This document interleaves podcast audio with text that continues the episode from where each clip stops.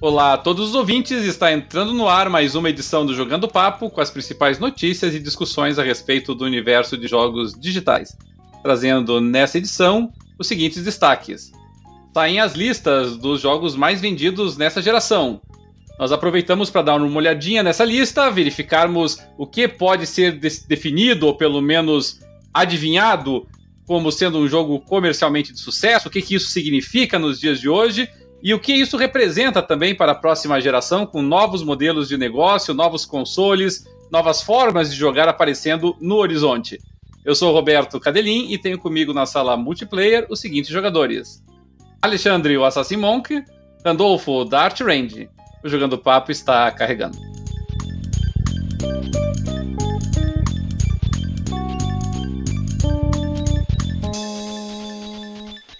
É isso aí, estamos começando mais uma edição do Jogando Papo, podcast onde não basta jogar, é preciso debater, com duas grandes novidades, pelo menos hoje, para os nossos ouvintes, para nossos seguidores. Isso porque eu falei no início do programa aí um olá para os nossos ouvintes, mas agora também é um olá para os nossos espectadores. É isso aí. O Jogando Papo agora vai estar na, apresentado também no formato de videocast, disponível tanto no YouTube quanto em nossa página do Facebook nós gostaríamos de deixar muito claro que nós só estamos fazendo o videocast porque houve pedidos dos nossos seguidores que nós o fizéssemos, não porque nós achamos que era necessário ficar olhando para nossa cara feia ou coisa parecida, mas ao que tudo indica, existem masoquistas que queriam nos ver por motivos insondáveis e nós estamos atendendo, afinal de contas, são os nossos fãs, nossos seguidores aí que são a nossa razão de existir. Então, se o pessoal estava querendo que a gente apresentasse também em outros formatos, seu desejo é uma ordem e daqui para frente todos os nossos programas estarão disponíveis também em formato de videocast, pelo menos no primeiro momento, no YouTube e no Facebook. O pessoal que nos segue, que nos acompanha, que tiver interesse por algum motivo em nos ver, pode também acompanhar na nossa, no nosso canal do YouTube, na nossa página do Facebook. E a segunda novidade é que nós também estamos agora no Instagram. É isso aí, lá no Instagram agora o Jogando Papo tem o seu próprio perfil o objetivo do nosso perfil lá no Instagram, obviamente, não é o mesmo do nosso programa, nem do Facebook, a gente respeita a proposta da plataforma. Lá no Instagram vai ser um conteúdo muito mais leve, mais voltado para imagens de jogos, alguns memes, algumas fotos de cosplayers, nós gostamos sempre de, de apoiar. Enfim, um conteúdo mais visual para o pessoal que nos acompanha, mas é só nos seguir lá no Instagram também. Boa parte daquilo que a gente compartilha no Instagram também é compartilhado na página do Facebook. Encerrados os nossos anúncios, voltamos à nossa programação normal. Começando então a nossa nosso rodízio na nossa mesa, que hoje está mais reduzidinha, estamos aí só com o Assassin e com o Dart Range hoje.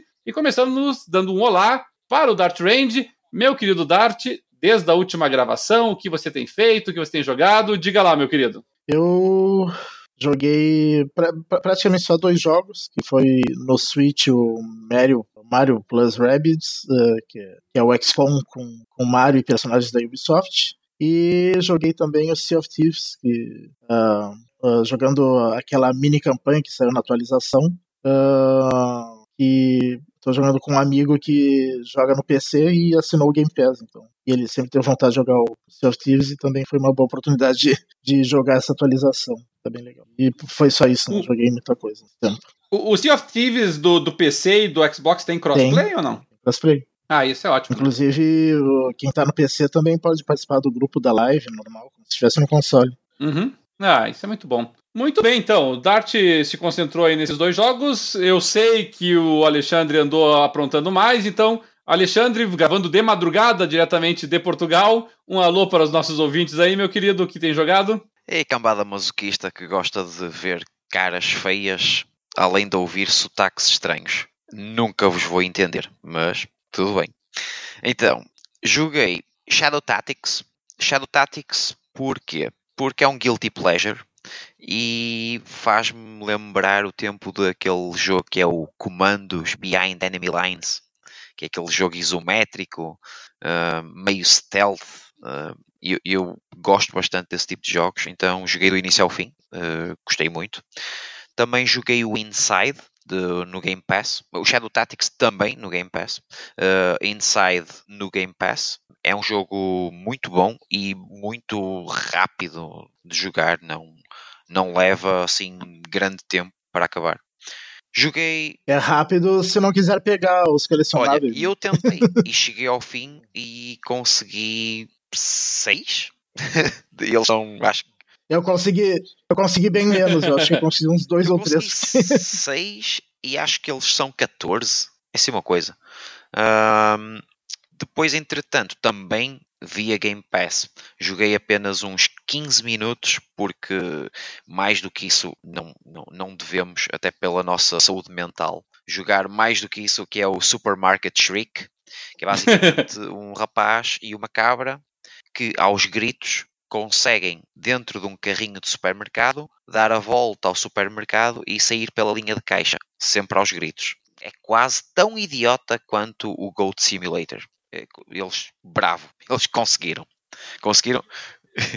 sim, sim. Conseguiram fazer algo tão idiota quanto. Conseguiram fazer essa façanha. Também joguei uns 20 minutos do Moonlighter, também no Game Pass. Isto porque o pessoal do Kinda Funny uh, falou muito bem do jogo e sim, é verdade. É um excelente jogo, está no Game Pass. Existe também para PlayStation 4 e provavelmente no Switch será a melhor forma de jogar porque é um jogo 8-bit, é aquele joguinho antigo, visto de cima, faz lembrar os, os Zelda antigos e os Dragon Quest antigos. Então é uma boa forma de jogar este, este jogo. No entanto, eu acho que está a 20 dólares, ou 20 ou 25 dólares. É um preço elevado para este jogo, mas no Game Pass é fantástico. É um joguinho fantástico em que nós temos que ir às dungeons e conseguir itens e armas e isso tudo exatamente como num Diablo da vida. No entanto, nós, te- nós somos o dono da loja onde nos outros jogos todos nós vamos comprar os itens. Então nós temos ali um jogo de economia, não é só eh, batalhas, mas temos aquele jogo todo económico de a venda do- dos itens. Depois o, o- quem entra na nossa loja tem eh, smiles e os smiles querem dizer que ou o item está a ser vendido a um bom preço ou um mau preço ou então a um preço que eles acham super barato e então nós vamos ter que aumentar o preço do item. É muito interessante a, a mecânica do jogo. Também joguei meia hora de Horizon Chase Turbo, aquele, aquele jogo que foi dado na PSN Plus este mês. E joguei mais, um, mais umas horas de um jogo que estou a jogar na Xbox com a minha mulher, que é o Wildlands Ghost Recon, e na PlayStation 4. Ou seja, eu cometi a loucura de comprar o mesmo jogo para duas plataformas. Ubisoft. Que já explica por que, que alguns jogos são tão bem vendidos assim, né? Porque É. tem os malucos que compram duas vezes. eu comprei o jogo, então estou a jogar com um colega ahm, na, na, Play- na PlayStation. E é o mais hilariante. O mais hilariante é que eu. Não, o mais hilariante é que eu tenho um, dois, três. Eu estou a olhar para eles neste momento. Ah, tenho seis jogos exclusivos PlayStation 4 e liguei a PlayStation 4 para jogar o Horizon Chase Turbo e o Wildlands que estou a jogar na Xbox. Parece-me uma decisão sens- sensata. Claro, claro, são jogos AAA, todos eles. Todos parados para jogar o Wildlands. Tudo bem. E tu, tu comprou o mesmo jogo duas vezes, né? Eu comprei o mesmo jogo três vezes. GTA V. GTA V eu comprei quando lançou no 360. Depois, quando lançaram a versão remasterizada no Xbox One, eu comprei de novo. E depois eu comprei de novo no PC pra jogar com os amigos. Viu só? E depois a gente questiona por que, que as empresas ficam lançando e relançando o jogo. Tá aí explicado, ó. Sempre, sempre tem o. É, e, e, eu ter- e eu terminei ele duas vezes. A, a campanha inteirinha eu fiz no 360 e depois fiz a campanha inteirinha de novo no Xbox One. No PC eu não, não terminei. E eu lembro-me sempre. Só, só online. Eu lembro-me sempre do. do ai, agora esquece-me o nome dele, de, responsável pelo Fallout e pelo Skyrim. Todd Howard? Isso, Todd Howard. Ah. E ele dizia: Bom, eu vou continuar a fazer Skyrim até para micro-ondas. Vocês compram? É. Quando estiverem comprando, né? E, então, Pois é. eu lembro-me sempre dele. Muito bem, então. Aliás, agora pensando bem, eu sou um dos culpados de não ter saído do GTA 6. Né? Sim, claro, porque tá o GTA vendendo. 5, né? GTA 5 é, vendeu tanto é, que eles não é. quiseram fazer o GTA 6. Pessoal sabe? comprando. Vão, vão, pular uma geração. Pessoal comprando dinheirinho é. online para jogar para jogar no modo né, é, online, competitivo, heist, Ah, não, mas, ah, não, mas essa culpa eu não tenho. Eu não, essa culpa eu não tenho. Eu não, não comprei coisa aquele online. Aquele heist lá vendeu dinheiro para eles para burro, né? Muito bem, então. Da minha parte, é, eu, andei, eu continuo jogando Assassin's Creed Origins, porque o jogo não acaba nunca, na verdade. Eu, eu sou um cara que gosta de fazer as side quests, né? Então eu vou pulando de side quest, side quest e o troço não termina. Então, é, eu tenho jogado muito ele, mas tenho gostado bastante, na verdade, sabe? Realmente, para mim, aos meus olhos, foi uma boa redenção de uma franquia que eu confesso que eu já tinha meio que é, escanteado, assim, sabe? Renovou, renovou tanto meu interesse que depois eu terminar o Origins, fatalmente eu vou acabar pegando o Odyssey também. É, até para ver como é que eles vão explicar né, o fato de que o Origins, em tese, é, estabelece exatamente o início né, da, da, da seita dos assassinos e o Odyssey passa muito tempo antes. Eu estou curioso para ver como é que eles vão se virar nessa explicação. É, eu também joguei o Devil May Cry 5, o, é uma série que eu gosto bastante. É, joguei o, na geração passada, joguei o Devil May Cry 4, joguei quando teve o, o, o reboot é, depois né, no DMC. E, e, joguei agora no Devil May Cry 5 também. E eu posso dizer assim, ele é um bom jogo, ele tá muito bonito realmente, mas eu não vou negar, assim, ele me soa um pouquinho superestimado, sabe? Essa chuva de elogios que o pessoal é, fez. Eu lembro lá, Eurogamer é, reproduzindo né, a Capcom, dizendo que, nossa, foi uma, deu uma boa reinvigorada na, na franquia, no selo Devil May Cry. Eu vou ser bem sincero, assim, sabe, como, como é, reinvigorada eu não consigo enxergar, porque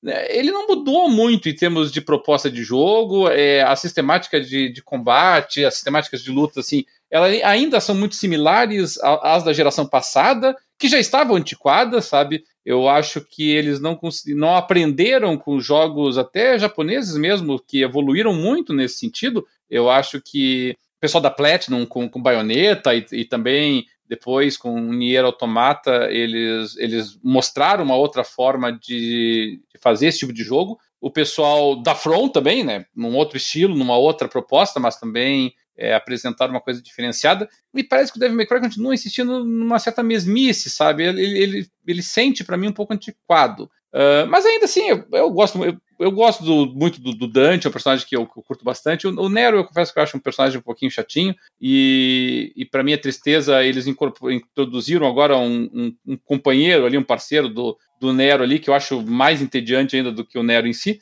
Mas, enfim, mas para quem gosta de hack and slash, para quem curte realmente a experiência mais clássica de hack and slash, o Devil May Cry continua sendo uma referência, né? E, e para quem não sabe, o Steam, ainda hoje, né, na gravação de hoje, nós estamos no dia 5 de julho, o Steam está na, pro, na promoção uh, de, de, liquidação de, de verão deles, né, do verão do, do, do hemisfério norte, e aí eu aproveitei para pegar vários joguinhos menores ali que eu estava de olho, eu peguei Ghost of a Tale, peguei o Eleven Eleven Memories Retold, peguei o Walden A Game, peguei o Sunless Skies, peguei We The Revolution, e, mas obviamente não tive tempo de testar todos eles, né? Eu me concentrei mais no Walden. Esse Walden ele é baseado na obra do Henry David Thoreau, obra homônima, né, chamada Walden, que é o período em que o Henry David Thoreau, que para quem não conhece é, é, o autor também de Desobediência Civil, é um autor que está nos primórdios lá do anarquismo americano, aquele que ficou conhecido mais tarde como anarcocapitalismo americano, e o Walden, ele representa o período em que o, o Henry David Thoreau resolveu fazer uma experiência social e ele se mudou para o meio da floresta para viver numa cabana, viver dos próprios esforços dele, e ele te coloca nos pés do Turo. Claro que, assim, o Turo também não era bobo, né? Ele não, era, ele não se meteu lá no meio do nada, né? Ele se meteu num bosquezinho que ficava perto de uma cidadezinha, onde ele tinha a casinha lá dos pais dele, onde tinha o Ralph Waldo Emerson, que é um outro filósofo, que foi patrono dele por um bom tempo lá, também morava ali pertinho, então tava todo mundo ali à mão caso precisasse, né?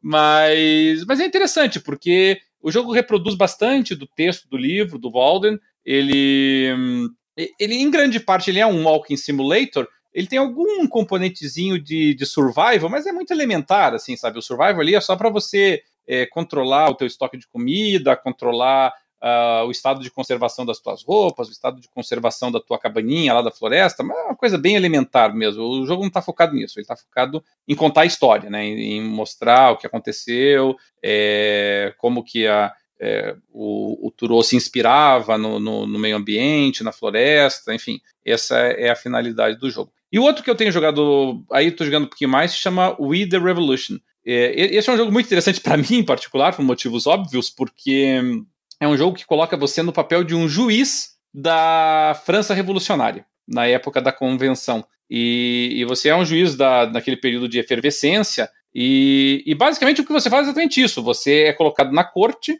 a, o, o, jogo te apresenta casos com narrativas, testemunhas, você seleciona quais são as perguntas que você quer fazer para o acusado, e conforme as perguntas que você for escolhendo, elas vão influenciando o júri para um lado ou para o outro. Essa influência do júri é importante porque assim, o jogo não é um jogo sobre direito, é um jogo sobre é, política, né? Então o teu objetivo é que a tua, o teu, a tua sentença agrade as facções políticas que estavam em jogo na época, né? Os revolucionários, a população em geral, os aristocratas do antigo regime. As tuas decisões vão afetando a forma como esse pessoal reage a ti. E, e se não agrada, eles te mandam pra guilhotina. É, é, é exatamente isso, na verdade. É, tem um, tem um, um, um, bad ending, assim, sabe?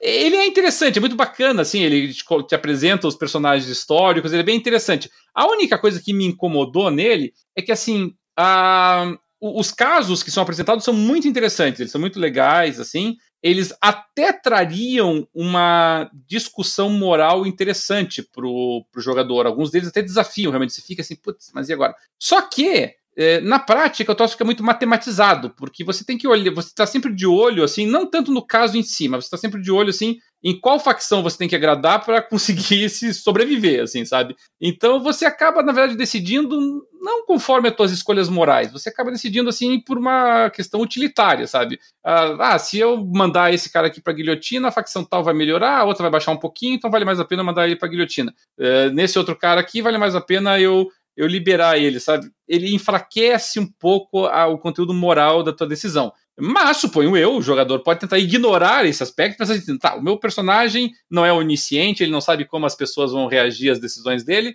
eu vou decidir como eu faria. É legal também, é uma experiência de jogo, né? Ver o que queria acontecer contigo se você decidisse conforme a tua convicção. Mas a mecânica, a mecânica de jogo é como, como Ace Attorney? Por exemplo? É, é, é parecido, é, é, uma, é uma boa comparação, é assim, só que com menos emoção, digamos assim, sabe? Ele é bem Sim, mais. Ele, é, é uma viagem. É, ele é bem mais estático, sabe? Você entra ali, vem o, o, o, o caso que você está apreciando, né? Vem com todas as descrições ali do caso. Você tem um mini joguinho ali que você faz para tentar é, vincular, é, por exemplo, assim, é, tem lá assim, uma carta. Aí você pensa assim, uma carta é o quê? É, é, um elemento de acusação, ele é um elemento de motivo, ele é um elemento de prova do, do crime, ele é um elemento de personalidade da, do acusado. Então você tem que fazer esse, um mini joguinho ali de adequação, né, de correlação entre, o, entre esses elementos, assim, e, e, aí isso te leva depois às perguntas. Só que o jogo exige que. E as, pergun as perguntas tu seleciona, uma, eles dão uma lista e tu seleciona qual que tu vai fazer. Exatamente. E aí ele coloca assim: qual que é o efeito que essa pergunta vai ter sobre o, o sobre o júri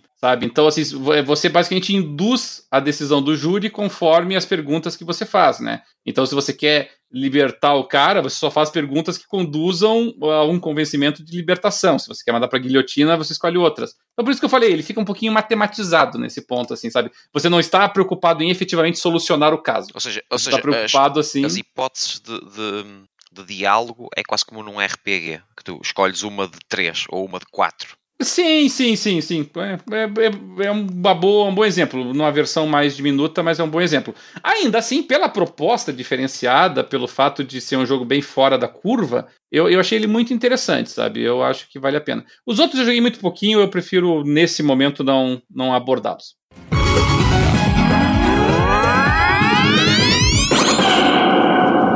É, bom, meus queridos, é, seguindo dessa nossa etapa, nós vamos para a etapa seguinte sobre algumas notícias aí que têm ocorrido desde a nossa última gravação. Uh, Dart Range, você conseguiu selecionar alguma coisa aí que te chamou a atenção, que você achou importante aí, dar um destaque? Tem só uma coisa assim que, que foi uma coisa inusitada que aconteceu essa semana que a PlayStation Plus tinha anunciado os jogos de julho seria Horizon Chase e o e o Pro Evolution Soccer 2019.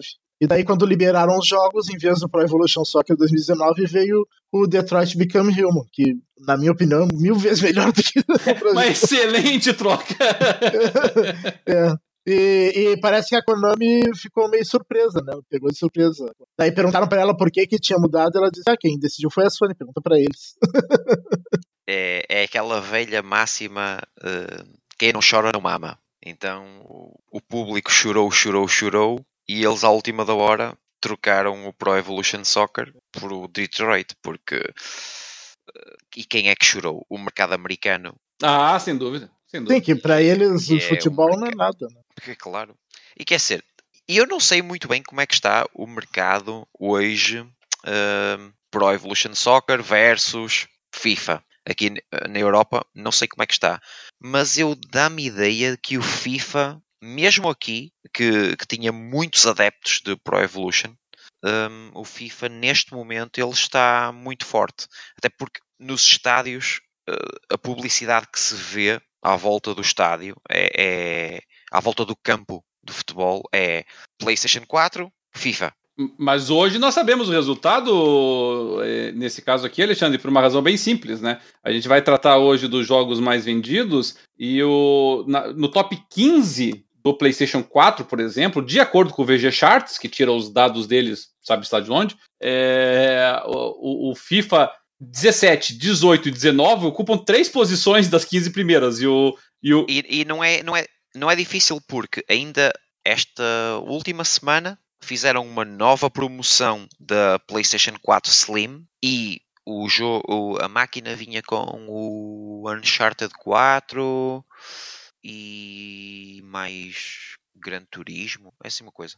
E por mais 20 euros ou 30 euros uh, recebiam FIFA 19, a versão standard do jogo, e um comando ou controle para o Brasil uh, extra. Ou seja, é um excelente preço porque por, por, pelo preço de um jogo full, uh, no, quem quiser comprar traz a máquina, traz os jogos que vêm com a máquina, traz o FIFA, traz um comando extra e traz, por exemplo, um ano de PlayStation Plus. Então o FIFA quase que é uh, impingido ao público. Então é, é, é, quase impossível neste momento não ter um FIFA uh, em casa. Eu, eu não tenho, mas eu, eu não sirvo de exemplo para ninguém. É, eu poderia ter porque eu tenho o EA Access, mas, mas não, não tenho porque não, não jogo nem fiz o download. É, Dart, alguma coisa mais queira acrescentar sobre essa notícia, não? Não. Legal, muito bem. É, Alexandre, alguma coisa que te chamou a atenção aí, não?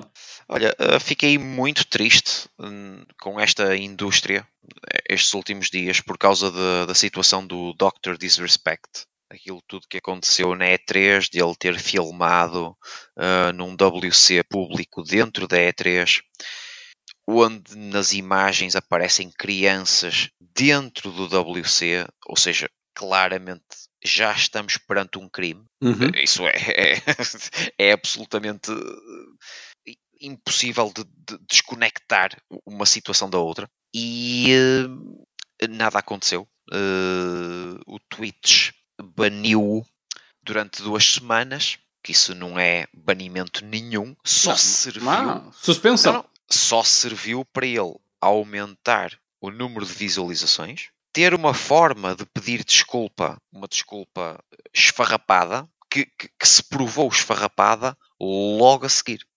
Porque fizeram uma, uma a Kotaku, mais uma vez, o grande site Kotaku, aquela equipa é fabulosa fizeram uma, uma, uma, peça sobre o Dr. Disrespect e provaram por A mais B que ele é, em gíria legal, legal useiro e vezeiro de, de, deste tipo de situações. É? é? recorrente este tipo de situações. E, e, ele começou logo, partiu de imediato para o insulto. A denegrir a imagem do Kotaku e a imagem das pessoas que trabalham no Kotaku, enfim. E a nível criminal nada aconteceu e dá a ideia, mais uma vez, de que o direito não se aplica a quem tem dinheiro. E é, é muito triste. E é, muito, e é ainda mais triste numa, numa sociedade completamente polarizada, o gamer também o ser.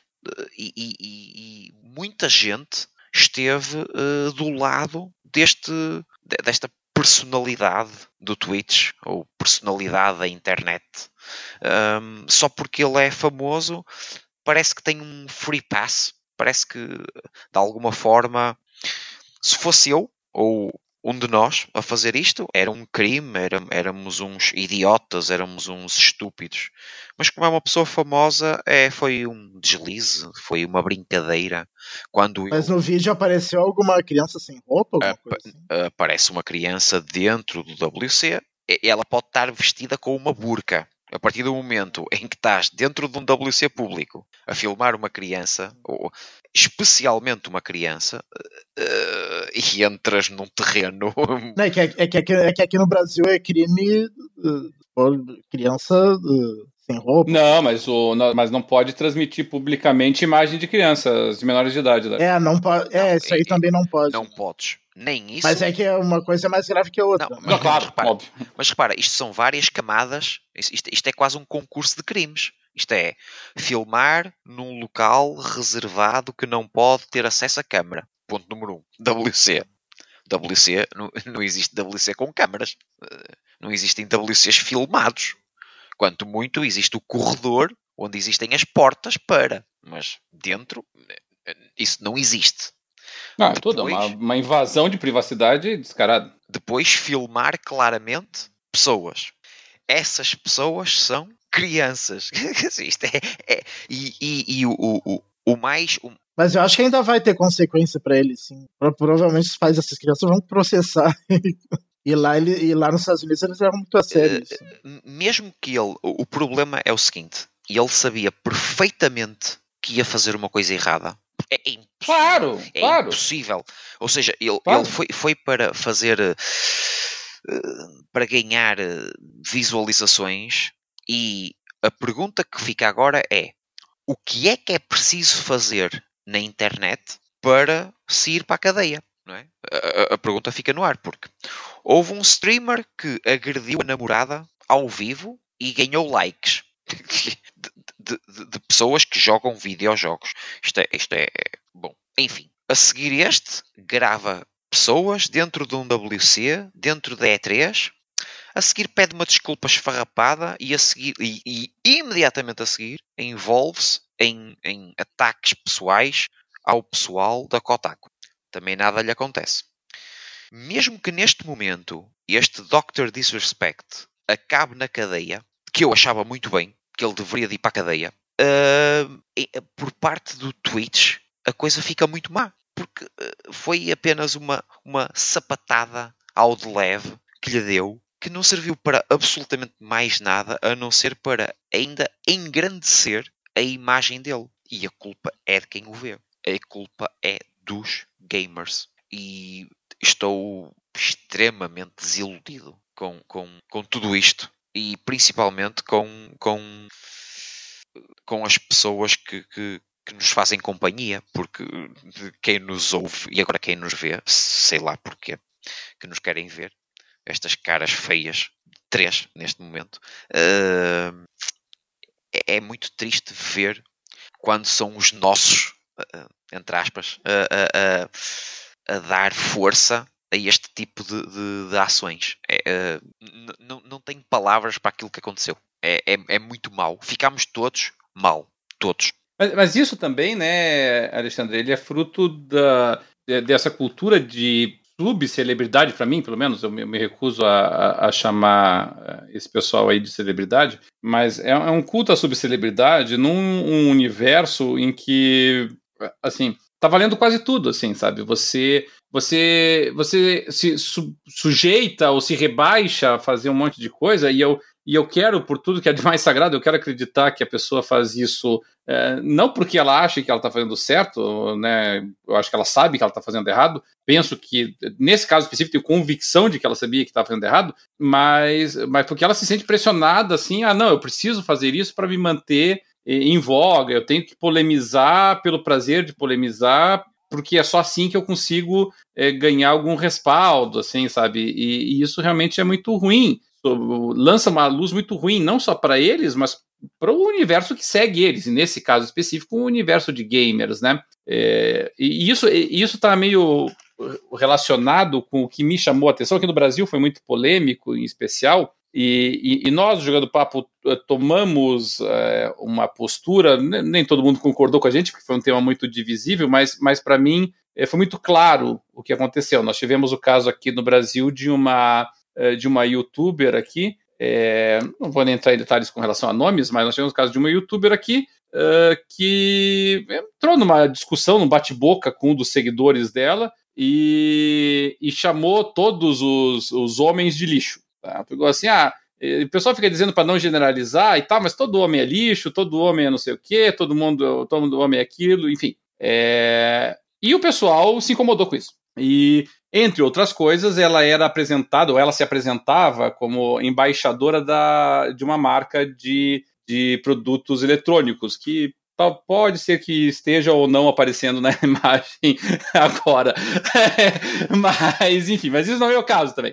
Eu também não estou interessado em ficar defendendo marca alguma, tá? mas uh, essa marca acabou eh, reagindo publicamente, dizendo que não concordava com a postura dessa pessoa e disse que ela, ela na verdade, ela era uma influenciadora que tinha firmado uma parceria lá com elas para promover a marca e que, em virtude disso, o contrato dela não estaria sendo renovado. E aí, e aí começou o problema, porque daí muita gente concordou com a empresa, dizendo que realmente a empresa agiu corretamente nesse caso, é, e outros tantos defenderam a garota, acharam que o que ela disse estava certo, ou que ela estava só reagindo a uma provocação, a uma agressão, e, e isso me traz uma, é, uma reflexão importante, tá? Eu, eu quero acreditar que todos os nossos seguidores, nós já não, não somos novinhos, né, nós estamos aqui há muito tempo, é, todos os nossos seguidores devem saber essa altura do campeonato, já que nós não somos exatamente um reflexo de politicamente correto. Né? Não, não acredito que alguém vá acusar o, o, É, não acredito que alguém vá acusar o Jogando Papo de, de fazer. É, proselitismo politicamente correto, de fazer patrulhamento ideológico, de promover algum tipo de agenda nesse sentido, não ah, penso que não. Tá? Nós, nós somos até é, contra-majoritários, nós, nós nadamos contra a corrente em muitos casos, sabe? Mas é, todos nós aqui do Jogando Papo, nem, nem todos os nossos colaboradores estão aqui, mas eu acredito que eu falo por todos, é, todos nós achamos que o ambiente tóxico na comunidade de gamers deve ser combatido. Tá? É, e existem muitos comportamentos tóxicos. Existem comportamentos é, machistas, existem comportamentos é, racistas, existem comportamentos xenófobos, existem comportamentos pura e simplesmente infantis, uh, sabe? De pessoas que não são infantis, sabe? De pessoas que não têm 12, 13 anos, mas se comportam como se tivessem, tá? E, e, e realmente nós não queremos, nós queremos que as pessoas que frequentam os, os jogos, que, que curtem o hobby, elas se sintam bem-vindas, elas se sintam num ambiente seguro, elas se sintam num ambiente em que serão respeitadas, em que, é, em que a, a, gente sabe muito bem o que, que é brincadeira, o que, que não é, é, que as pessoas sabem que elas não vão se sentir assediadas, não vão se sentir eh, vitimadas por alguma conduta ilegal. É óbvio que não tem como defender esse tipo de coisa, tá? É, eu não tenho, e nesse caso específico, nós nos manifestamos indicando que nós concordávamos com a postura da empresa nesse caso. Tá? E, obviamente, também teve gente que não concordou com a nossa posição com relação a isso, mas eu gostaria de deixar uma coisa. Entra o ismo, entra o ismo, sabes? Entra o ismo das pessoas. As pessoas deixam de ser racionais e passam a ser emocionais. É, é, é, como a guerra das máquinas de Xbox com PlayStation. É como o, o, o gamer eu, eu começo a ver o gamer a comportar-se exatamente como o adepto de futebol. É aquele ismo, é aquele, no Brasil, sei lá, o flamenguismo. Uh, então, é aquele ódio. Nem conseguem entender que se não existir adversário, eles jogam sozinhos. Por isso, o adversário ele tem que existir, não é preciso odiá-lo. Ele está só ali. É só. Está ali. Não, não é.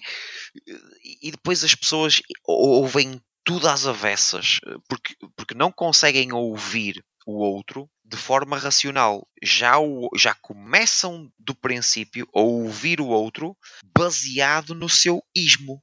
Isto é, é muito perigoso. É, é, é mesmo muito perigoso. Porque às páginas tantas, a pessoa já não está a ouvir aquilo que o outro está a dizer, mas está a ouvir aquilo que quer ouvir contra a sua ideia para se revoltar contra a pessoa que está a falar. então isto é, é uma bola de neve. É, e, eu penso assim, sabe, Alexandre, que é, é, é, ficou muito disso, não há dúvida nenhuma, né? É, porque não sei quem tinha sido machista, não sei quem estava defendendo o feminismo. E, e, e veja, eu, eu, não acho, sinceramente, que ninguém envolvido nesse episódio, particularmente aqui no Brasil, é, seja santo na história. Tá? É, eu tenho certeza absoluta de que as pessoas, é, de que a razão pela que motivou a manifestação dela foi o comportamento inadequado de, de homens, de seguidores do sexo masculino dela, que realmente incomodaram e importunaram ela. Uh, ela também não é nenhuma santa, ela tem um histórico muito grande de comportamento tóxico é, online também, ela própria admitiu isso, tá? E, e, nós precisamos compreender isso, sabe? Que você não combate comportamento tóxico com toxicidade. Você não, se você é xingado, não adianta você xingar de volta, entendeu? Porque você fica só um xingando ao outro, então você não vai para lugar nenhum, entendeu? Se você agride o outro e, e, a, e, a, forma como você enfrenta isso é agredir o outro na mesma moeda, na base do olho por olho, você não vai a lugar nenhum, você acaba todo mundo cego, sabe? Então, é, se a pessoa se a pessoa é vítima e, e, ela pode ter sido vítima, não há problema, não há, não há é, nada de errado da pessoa pegar e, e, mostrar e demonstrar que foi atacada, que foi ofendida, que foi agredida, mas você não justifica um comportamento é, igual no mesmo tom dessa forma. Então você tem que denunciar, você tem que é, condenar esse tipo de postura, mas não se igualar a eles não fazer a mesma coisa. Você não combate é, misoginia com misandria, você não combate é, é, é racismo com mais racismo, ou você não combate, ou, ou, com xenofobia, né, ou com outras formas de conduta. Na verdade, ao fazer isso, você só alimenta a, a fogueira, sabe? Você só legitima o comportamento do outro, porque daí o, um outro lá vai chegar e vai dizer assim, ah, mas mulher é tudo isso, sabe? E aí as pessoas vão dizer, ah, mas que absurdo. Você vai dizer, tá, mas aquela, aquela outra ali disse que homem é tudo isso. Sabe? Eu, tô, eu tô só trocando a palavra homem por outra. Ela falou homem é tudo isso, eu tô falando mulher é tudo isso, né? É, homem é tudo verde, mulher é tudo verde, pronto, sabe? Então você fica, você legitima o comportamento, sabe? Você diz, ah, se ela me xingou, eu posso xingar ela também. Se o, se o, o cara do país tal me xingou, eu posso xingar o cara do país tal. Se o outro lá me chamou de, de polaco, eu posso chamar o outro de é, terrorista islâmico, enfim, é, pouco importa, sabe? Você, você só alimenta. O, o, mais, o que eu achei, o que eu achei mais triste nesta situação toda é que eu habituei-me sempre a entender o, o, gamer, seja lá o que isso hoje em dia for, eh, mas ok, vamos, vamos continuar a chamar a pessoa de gamer, a pessoa que joga videojogos, a pessoa que consome esta, esta indústria que nós tanto adoramos. Que hoje é, é um pouco esquisito, porque a minha mãe pode jogar Candy Crush e não é gamer, mas está a jogar um videojogo, por isso. Sim, claro. É, é, é um pouco mais abrangente. Mas eu sempre me habituei a, a, a entender a cultura gamer, o, o, o gamer, como uma pessoa bastante inclusiva, bastante esclarecida, um, que não tem problema se o outro é preto ou branco, ou amarelo ou cor-de-rosa às pintas.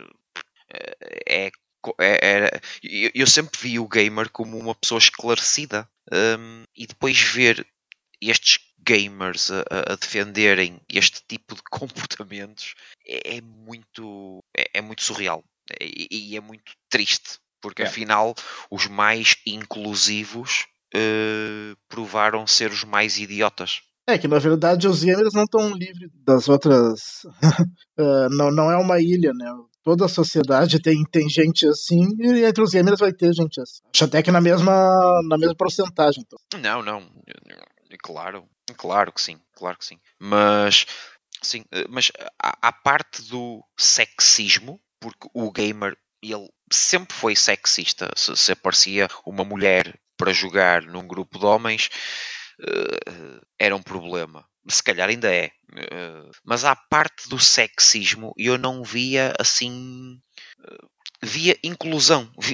Habituei-me sempre a ver inclusão. Sei lá, eu ia a uma Comic Con e eu via gordos com altos, com baixos, com gordas, com pretos, com brancos, com loiros, com. sei lá. E estava tudo bem. É, mas eu acho que na maioria é assim. E sempre tem os. Não é, porque a maioria, ou, ou melhor, uma pessoa como esta tem um grande número de seguidores. É? é, é dos streamers mais. Sim, é um grande número, mas ainda assim, dentro do universo de gamers, ainda são minoria, não. Chega a ser maioria. Não. Mas é, mas é preocupante, mas é preocupante, né, Dart, que a que vamos supor assim que esse comportamento é, seja reproduzido por pessoas que têm muitos seguidores. Ah, sim, com certeza. E, e, e, que não haja e, e, que não haja um backlash, né, não haja uma reação negativa desses seguidores em virtude desse comportamento, assim, sabe? Porque vamos supor assim, se a gente entendesse que, que esse comportamento ele é minoritário, então o que, que aconteceria? O cara vai lá e faz uma bobagem que nem o Dr. Disrespect fez e, e, e, o que, que, teria que o que nós esperaríamos que acontecesse? Se a maioria das pessoas não concorda com isso, a quantidade de seguidores dele ia despencar. E não foi o que aconteceu. Entendeu? A, a dessa, garo, a dessa garota aí, eu confesso que não fui verificar. Até não, não, não tinha, obviamente, a projeção do Dr. Disrespect. Mas eu, eu tenho. Eu, poderia, eu posso botar minha mão numa chapa quente, que deve ter aumentado também. Entendeu? É, é que eu acho que, que essas pessoas os seguidores já têm mais ou menos o perfil dessas pessoas. Né?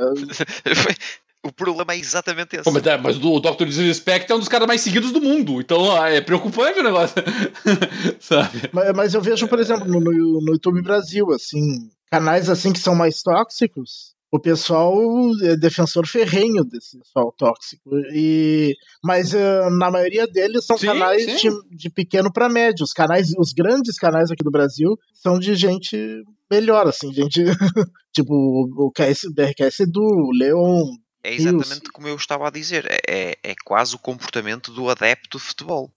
É, é aquele ismo, aquela, aquela, aquela raiva, aquela, aquele, aquela defesa que é quase um dogma, que não se pode dizer nada, que não se pode questionar nada.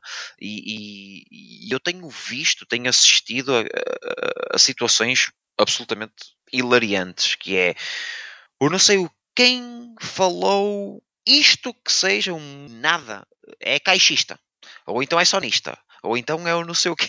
Então é, é, é, é as pessoas vão dos, dos 0 aos 100 em, poucos segundos. É, é, vão, vão de um ponto ao outro em. É, é muito rápido, é, é, muito, é muito, é muita fúria, é muito. As pessoas estão irritadas ou estão estressadas ou estão polarizadas. É quase aquele rebelde sem causa. Eh, não se entende como é que alguém que faz uma coisa errada que está errada é defendida. E, uma, e outra pessoa qualquer que está simplesmente uh, a passar uma mensagem é achincalhada e é ostracizada é, é, quase aquela é quase aquela situação medieval de matem o mensageiro né?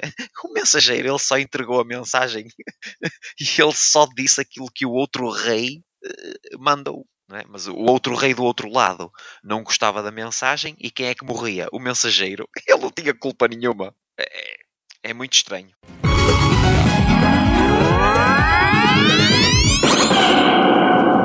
Mas enfim, é, vamos, vamos tentar ir para assuntos mais, mais alegres, pelo menos menos, menos deprimentes do que esses daí, né? É, nós mencionamos então no início do nosso programa que o nosso conteúdo principal de hoje seria uma visita aí nos jogos é, que mais venderam nessa geração. É claro que a geração ainda não acabou, existem jogos que potencialmente podem entrar nessa lista, mas chamou muita atenção, assim, porque primeiro surgiu a lista da NPD, que é o órgão que, que faz o levantamento dessa venda do comércio varejista nos Estados Unidos. Só que o problema é exatamente isso: ela se pauta pelo comércio varejista, pelas vendas de produtos físicos. E, e aqui já surge a primeira pergunta que nós temos que ter, né? É, ainda é representativo disso? Quer dizer, é, proporcionalmente, a gente ainda pode colocar, pelo menos como válido estatisticamente, quer dizer, a proporção deve ser mais ou menos a mesma, se não pelo menos os números brutos, né? Essa é a primeira preocupação. Uh, a segunda delas é porque existem outras fontes de informação que até felizmente não divergiram tão significativamente. O, a página mais conhecida sobre vendas de jogos é, é a VG Charts, uh, que é uma página. Só, que... só uma coisa, uh, pelo que eu li na notícia aqui, uh, inclui a venda digital também aqui, a lista da NPD. Mas essa venda não é, não é divulgada, né, Dart? Então como é, é. que eles, eles incluíram ela? Eles incluíram uma é. projeção só. É, né? diz aqui que a lista contabilizou os jogos vendidos até mais de 2019, digitais e físicos. É que, na, é que, na verdade, os dados do NPD são encomendados pelas empresas, né? As empresas é que escolhem se divulgam ou não, né? É, a única, a única possibilidade que, que nós podemos ter aqui é que a empresa tenha, tenha excepcionalmente fornecido os dados, pelo menos dos, dos jogos mais vendidos, né? É, eles deram só, mas sem números, né? É. É, porque se você pega daí o, o, o outro site que é o que, que, historicamente até computa supostamente as vendas digitais, que é o VG Charts, só que o VG Charts é o típico site que, assim, de transparente ele não tem nada, né? Ele, ele traz os números ali assim que você não sabe onde é que saiu, né? Então você pega aqui, por exemplo, assim, você vai olhar, ah, quanto que Call of Duty Black Ops 3 vendeu no PS4? Aí ele coloca aqui, ah, ele vendeu 15 milhões de unidades. De onde saíram essas informações? Dane-se. ele não, em nenhum momento ele explica de onde é que saíram os números, qual que é a fonte. É, ele, os VG Charts é também conhecido como VG, é, VG É uma viagem o troço, assim, sabe? É. Mas, assim, na ausência de outros elementos, né, a gente trabalha com o que a gente tem, né? É, e de qualquer sorte, com algumas variações, é, não houve uma discrepância tão grande, é que o, o VG Charts ele trabalha com números do mundo inteiro. O, o, NPD trabalha a princípio só com números dos Estados Unidos. Então, então, por exemplo, se a gente olha pelos números do NPD, nenhum dos FIFA, por exemplo, aparece na lista dos mais vendidos. Mas a gente vai para o VG Charts, como eu já mencionei antes, só na lista do PlayStation 4, se olhar ali o, os 15 jogos mais vendidos, o, o FIFA 2018, o FIFA 2017, o FIFA 2019 aparece. Se for os 16 jogos mais vendidos, entra o FIFA 16, que está na 16 posição. Que de deprimente. Pois é, pois é. Então você vê só.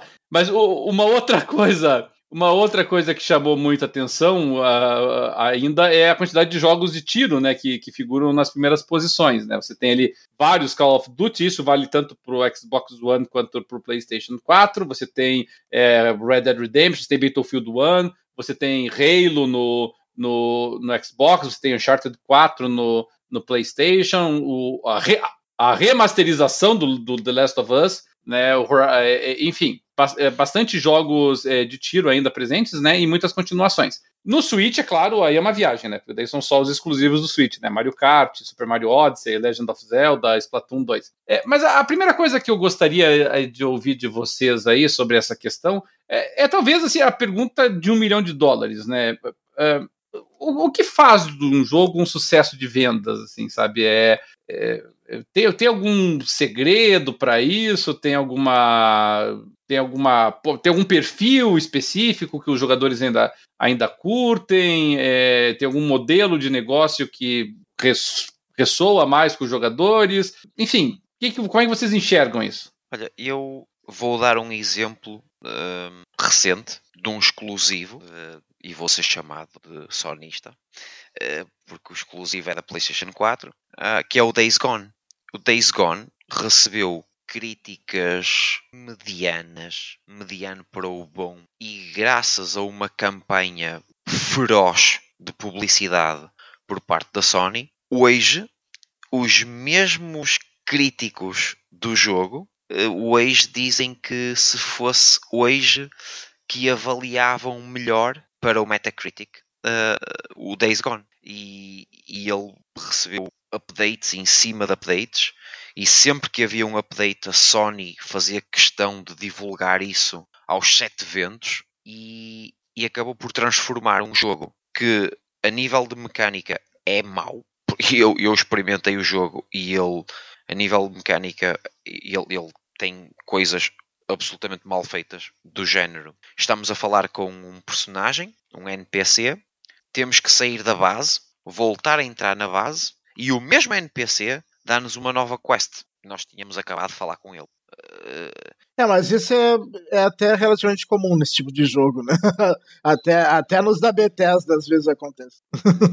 Ei, mas a Bethesda é um mundo. Não... Também não é um bom exemplo, né? Não, não, Nesse ponto. Nunca na vida podes comparar o mundo, sei lá, de um Fallout ou de um Skyrim com milhões de livros escritos em que tu podes entrar numa casa e ler um livro qualquer. Uh, ok, verdade. Que podes fazer as quests da forma que quiseres, que podes ser uma guild que te apetecer com um jogo pseudo mundo aberto que andas de moto e fazes umas quests. Uh, é bem diferente. É, é quase como o Spider-Man não conseguis apanhar um pombo numa missão porque não apanhaste o pombo, porque, porque não falaste com o, o Octavius na missão anterior. Não, não faz sentido nenhum. As coisas são, são desconexas no Days Gone. A mecânica de jogo ela é desconexa. Ou então eh, terem perdido ou gasto montes de tempo a fazer uma, uma física da mota muito boa e a mota é quase um personagem do, do jogo e passares por cima dos zombies que estão na estrada e, e a mota eh, simplesmente passar, fatiar os corpos. Eh. Tá, mas, mas, mas espera um pouquinho, é, Alexandre. O que que, o que que isso tem a ver com vendas? Porque o Days Gone não é um exemplo de grandes vendas, não. Para, para a recepção que ela teve, para, para a recepção que o jogo teve, para a crítica que o jogo teve e a quantidade de, de, de, de cópias que o jogo vendeu é graças a uma campanha feroz por parte da Sony para ter atingido esse valor. É, é, era aí que eu queria chegar. Porque se fosse outro jogo qualquer, ou, ou se fosse este jogo sem uma campanha pós-venda absolutamente feroz,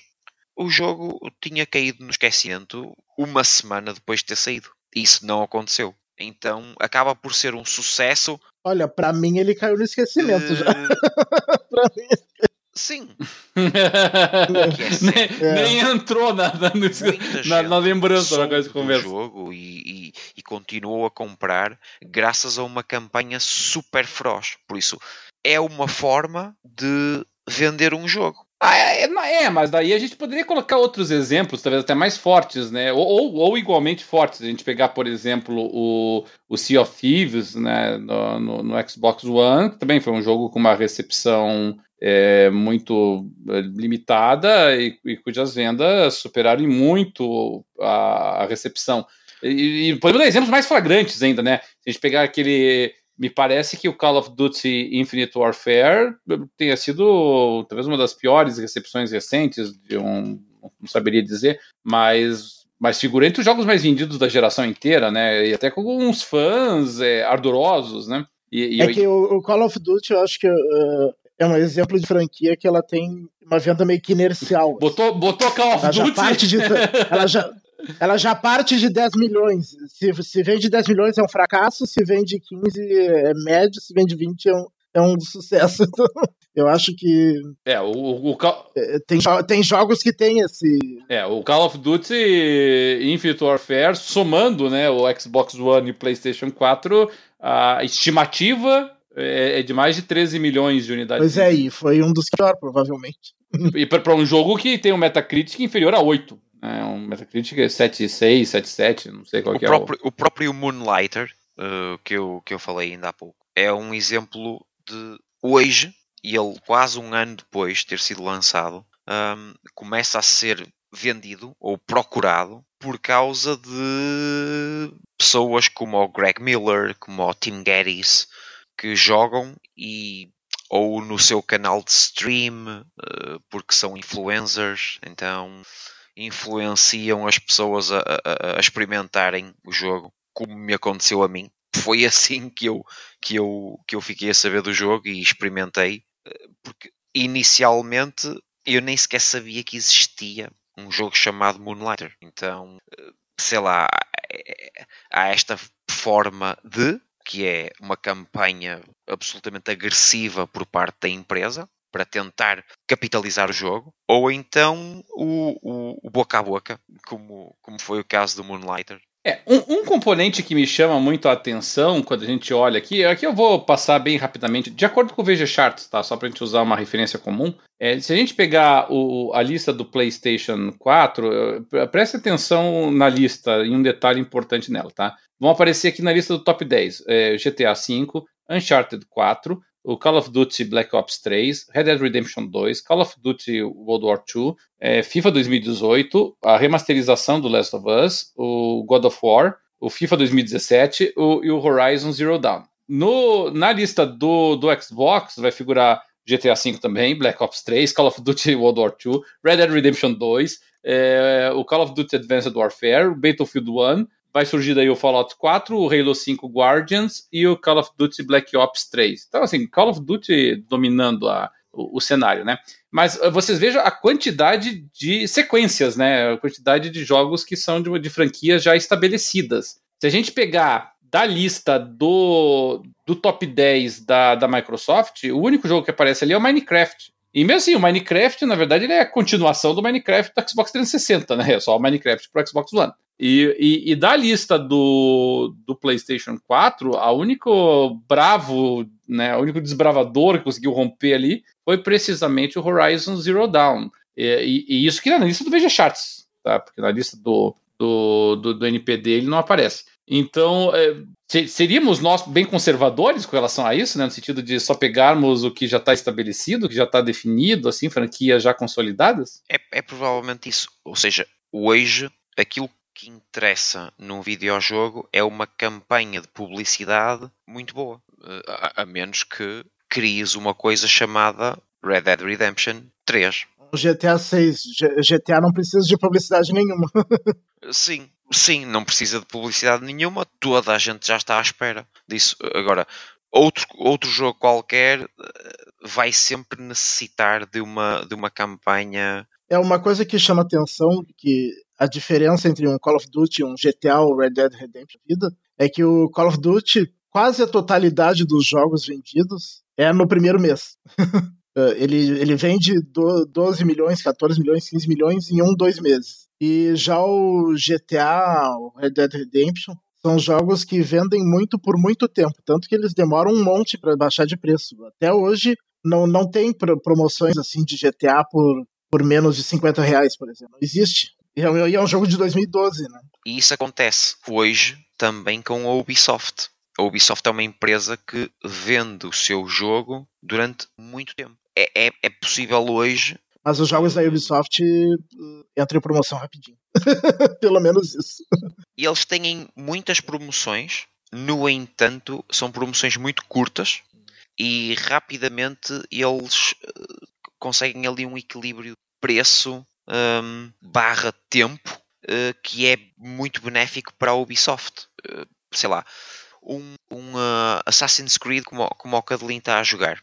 Se ele for vendido durante dois anos por 40 euros, é claramente benéfico para a Ubisoft. Porque nesse mesmo tempo, um, um outro qualquer jogo da vida está a 10 euros ou 15 euros. E a Ubisoft ela consegue manter um preço médio alto durante muito tempo. É, é, é tenho, tenho percebido isso uh, ao, uh, ao, longo destes últimos dois, três anos. Sei lá, o, o, a melhor promoção que eu vi para o Assassin's Creed, tanto o Odyssey como o Origins, a, a edição standard, foi 30 euros ou 35 euros. Não, aqui, aqui já teve promoção bem boa do, do Origins. Não me lembro quanto, acho que torno de 80 reais. O preço de lançamento era 199. É, isso é interessante, mas o, o, que, o, o que o Alexandre mencionou é verdade, Dart. O, aqui no Brasil a gente pega promoções fortes da, da Ubisoft, mas lá fora não é muito comum mesmo. Não, não é, é, é, a Ubisoft aqui faz promoções bem, bem fortes, assim, sabe? Eu canso de pegar promoções da Ubisoft aqui a 50% do preço, sabe? Mas é, mas é muito raro fora daqui mesmo. É, Por exemplo, eu, eu estou a jogar o Wildlands tanto na PlayStation 4 como na Xbox.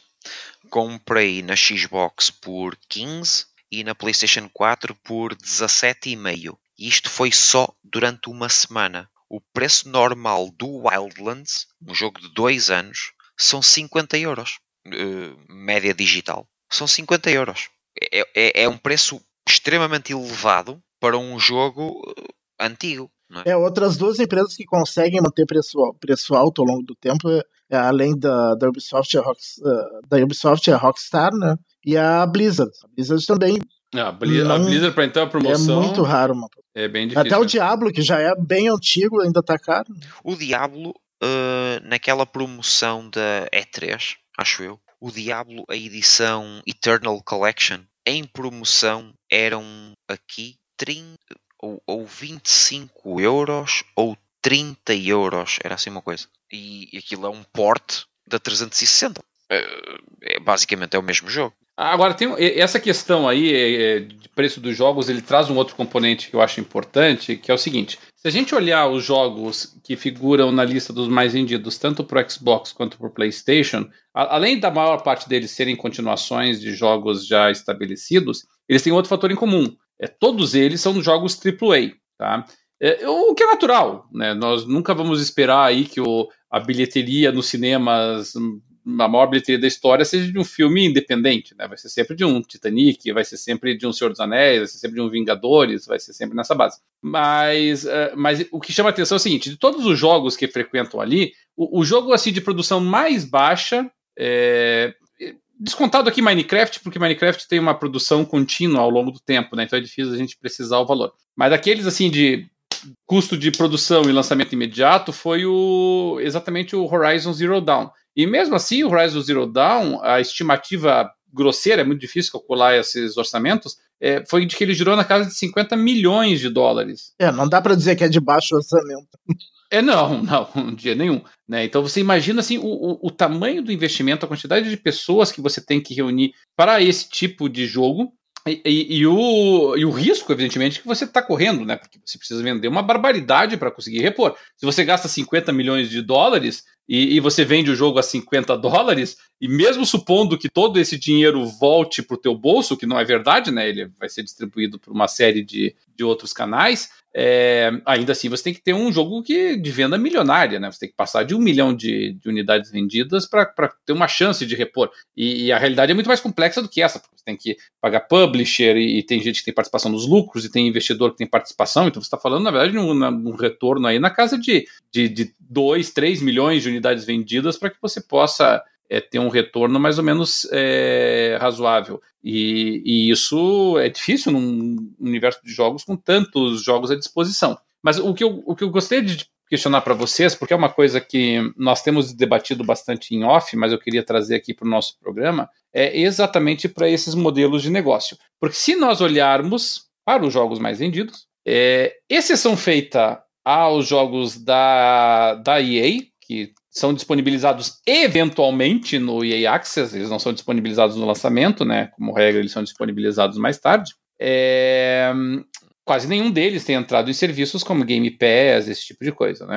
E, e, onde é que entra nessa jogada aí? Quer dizer, qual que é o impacto que essa proposta, que me parece que veio para ficar, né? Essa proposta de, de, de assinaturas como Game Pass, como EA Access, como o da Ubisoft, como também vai ter o, o serviço da, da já, já existe o serviço da PlayStation via streaming e possivelmente vai ser adotado também mais para frente. Já tendo no, no, PC, além desses todos, também tem o, o Humble Bundle que funciona nessa base. É, como é que vocês enxergam o impacto disso nesse tipo de, de, de jogo assim? Para os desenvolvedores que não têm essa máquina promocional ou publicitária por trás, vai ser bom. Sei lá, o, o 12 Minutes aquele jogo que vai sair para o Game Pass, que é, que é desenvolvido pelo, pelo português que é responsável pelo, pelo, pelo design artístico do The Witness. É, é, o mesmo é o mesmo Portuga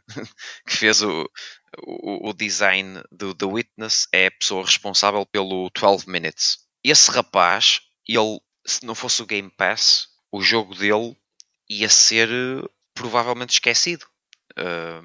É, acho que é uma boa forma para esse tipo de desenvolvedores poderem demonstrar todo o seu potencial e terem uma, uma, uma porta de entrada é? para, para o comércio. E, e lá está, é, é aquilo que temos discutido em off. O Game Pass cada vez menos vai ser para jogos extraordinários, vai ser para os 12 Minutes, vai ser para Inside. É, provavelmente para jogos AAA vai ser uh, para catálogo, né? Um ano depois do lançamento. Pois, pois é, Dart, mas, mas deixa eu aproveitar aqui, Dart, tá? V vamos lá. É, você. Todos nós aqui possuímos o Xbox One, todos nós possuímos, é, assinamos também o Game Pass, né? Mas é, como é que você enxerga isso, Dart? Porque, veja, nós partimos do, do suposto agora, tá? E me parece que é um suposto razoável, de que jogos eh, de altíssima produção, de altíssimo custo de produção, precisam vender muito para poder repor o custo deles. Então, jogos do naipe de um GTA, jogos do naipe de um, de um Call of Duty, jogos do naipe de um é, Battlefield, Red Dead Redemption, até The Witcher mesmo, né? Um pouquinho, um escalão um pouquinho mais abaixo, mas também. É, todos eles precisam ter um retorno muito Fallout, Elder Scrolls, todos eles precisam ter um retorno muito grande. E e me parece claro, eu acho que ninguém duvida disso, de que esse retorno gigantesco você não vai obter através do Game Pass. O, Game Pass, o, o, teu jogo ali, tudo bem. Suponho eu que quando você coloca o teu jogo no Game Pass, a, a participação eh, do jogo na distribuição dos lucros do Game Pass deve ter alguma variação de acordo com o tipo de jogo. Quero acreditar que tem. Mas, obviamente, não é por ali que você vai repor a tua grana, né? É, e além disso, o jogo que tá no Game Pass, eu acredito que não conte como venda, né? Que também é um conceito errado, né? Porque para todos os efeitos é, é uma forma de, de negociação, né? Na, lista do Xbox, por exemplo, não tem nenhum exclusivo do, do, do Xbox entre os mais vendidos no Xbox. então eu não, eu não sei até que ponto isso daí não é a influência do, do Game Pass, que as pessoas não estão mais comprando e estão baixando pelo Game Pass, né? Através do Game Pass. É, ele é o. Acho que o Halo 5 aparece, né? Mas é, é o único, realmente. Mas o Halo 5 porque é um jogo anterior ao advento do, do Game Pass, né? Inclusive, eu acho que ele ainda não entrou no Game Pass, né? Ou entrou há pouco tempo. É. Pois é, mas, mas é aí que é a minha pergunta para ti. Quer dizer, a Microsoft veio nessa última E3 dizendo o seguinte: olha, todos os nossos 15 estúdios, quer dizer, todos os estúdios estão produzindo para nós, todos os jogos produzidos para eles estarão, não só estarão disponíveis no Game Pass, como não vai ser nem sequer Day One, vai ser inclusive, se você tiver lá a assinatura Ultimate e tudo mais, você vai ser antes, você vai ter, recebe acho é, o, Gear, o Gear 5 é quatro dias antes. É, quatro dias antes, entendeu? É, como é que fica em termos de retorno daí para um jogo? É, e o, e o Gear 5, o Gear 5 é um jogo caro, né? Não é um jogo. Pois é, e é isso que eu fico pensando. A Microsoft tá, tá disposta a encarar um, um déficit nesses jogos? Como é que você vê isso? Pois é, eu não, realmente não, não sei qual é o plano deles. Ele, né? eles, querem, eles querem acreditar muito que o futuro passa mesmo por este sistema de Game Pass barra xCloud Será que esse sistema é suficiente para sustentar um GTA da vida? E eles acreditam que sim. Eu acho que não. Mas eles acreditam que sim. A Microsoft acredita que sim, que o Game Pass é o futuro. O... É, talvez o Gears consiga, consiga porque ela é dona do Game Pass, então, então acho que sirva para. A, Ubisoft, a própria Ubisoft, a própria Ubisoft acabou também de embarcar nesta, nesta jogada. E o Game Pass da Ubisoft é o mais caro de todos. Oh, ok. É. Com folga, inclusive. Ok. Não, não é. Justamente porque, justamente porque vai ter os lançamentos. Né? É, é, lá está. Eles têm de alguma forma de capitalizar o investimento. Sim, porque assim. Só que o Game Pass da Microsoft é bem mais barato. O, o, o Game Pass da, da, Microsoft é bem mais barato e tem bem mais jogos. A Ubisoft, o, a biblioteca de jogos dela vai ser menor e ela é disparado o Game Pass mais caro. Disparado. Então, a, e aí que eu fico preocupado, porque daí a, a, não tem como a gente fugir da analogia com os serviços de assinatura, digamos assim, que nós temos à disposição, como o, o Amazon Prime ou como o Netflix. É, me parece que, e aí eu discordo de ti, Alexandre, eu não acho que a Microsoft acredite que o, que o sistema de assinatura é o futuro para esse tipo de jogo. Eu, eu, não acho. Eu acho que a Microsoft é, acredita que o futuro do jogo, do, do, do, dos videogames, é se transformar num Netflix. Mas ninguém olha para os filmes do Netflix ou para os seriados do Netflix como sendo grandes produções. Tá? Todas elas são produções limitadas. Os filmes do Netflix, assim, se chamar de produção B é quase um elogio, assim, sabe? Porque é, B ali tem ali, quando a Sandra Bullock faz, quando o Will Smith faz, ali é uma produção B. Porque de resto é, não dá nem para dizer que é B. Então, e, e, dos seriados nem se fala, né? E aí eu fico pensando assim, tudo bem, eu, eu até acredito que a Microsoft pode topar lançar alguns jogos AAA é, no, no, no, no Game Pass, sabendo que vai ser deficitário, sabendo que, obviamente, ela não vai conseguir recuperar na ponta do lápis ali o valor que ela gastou nesses jogos.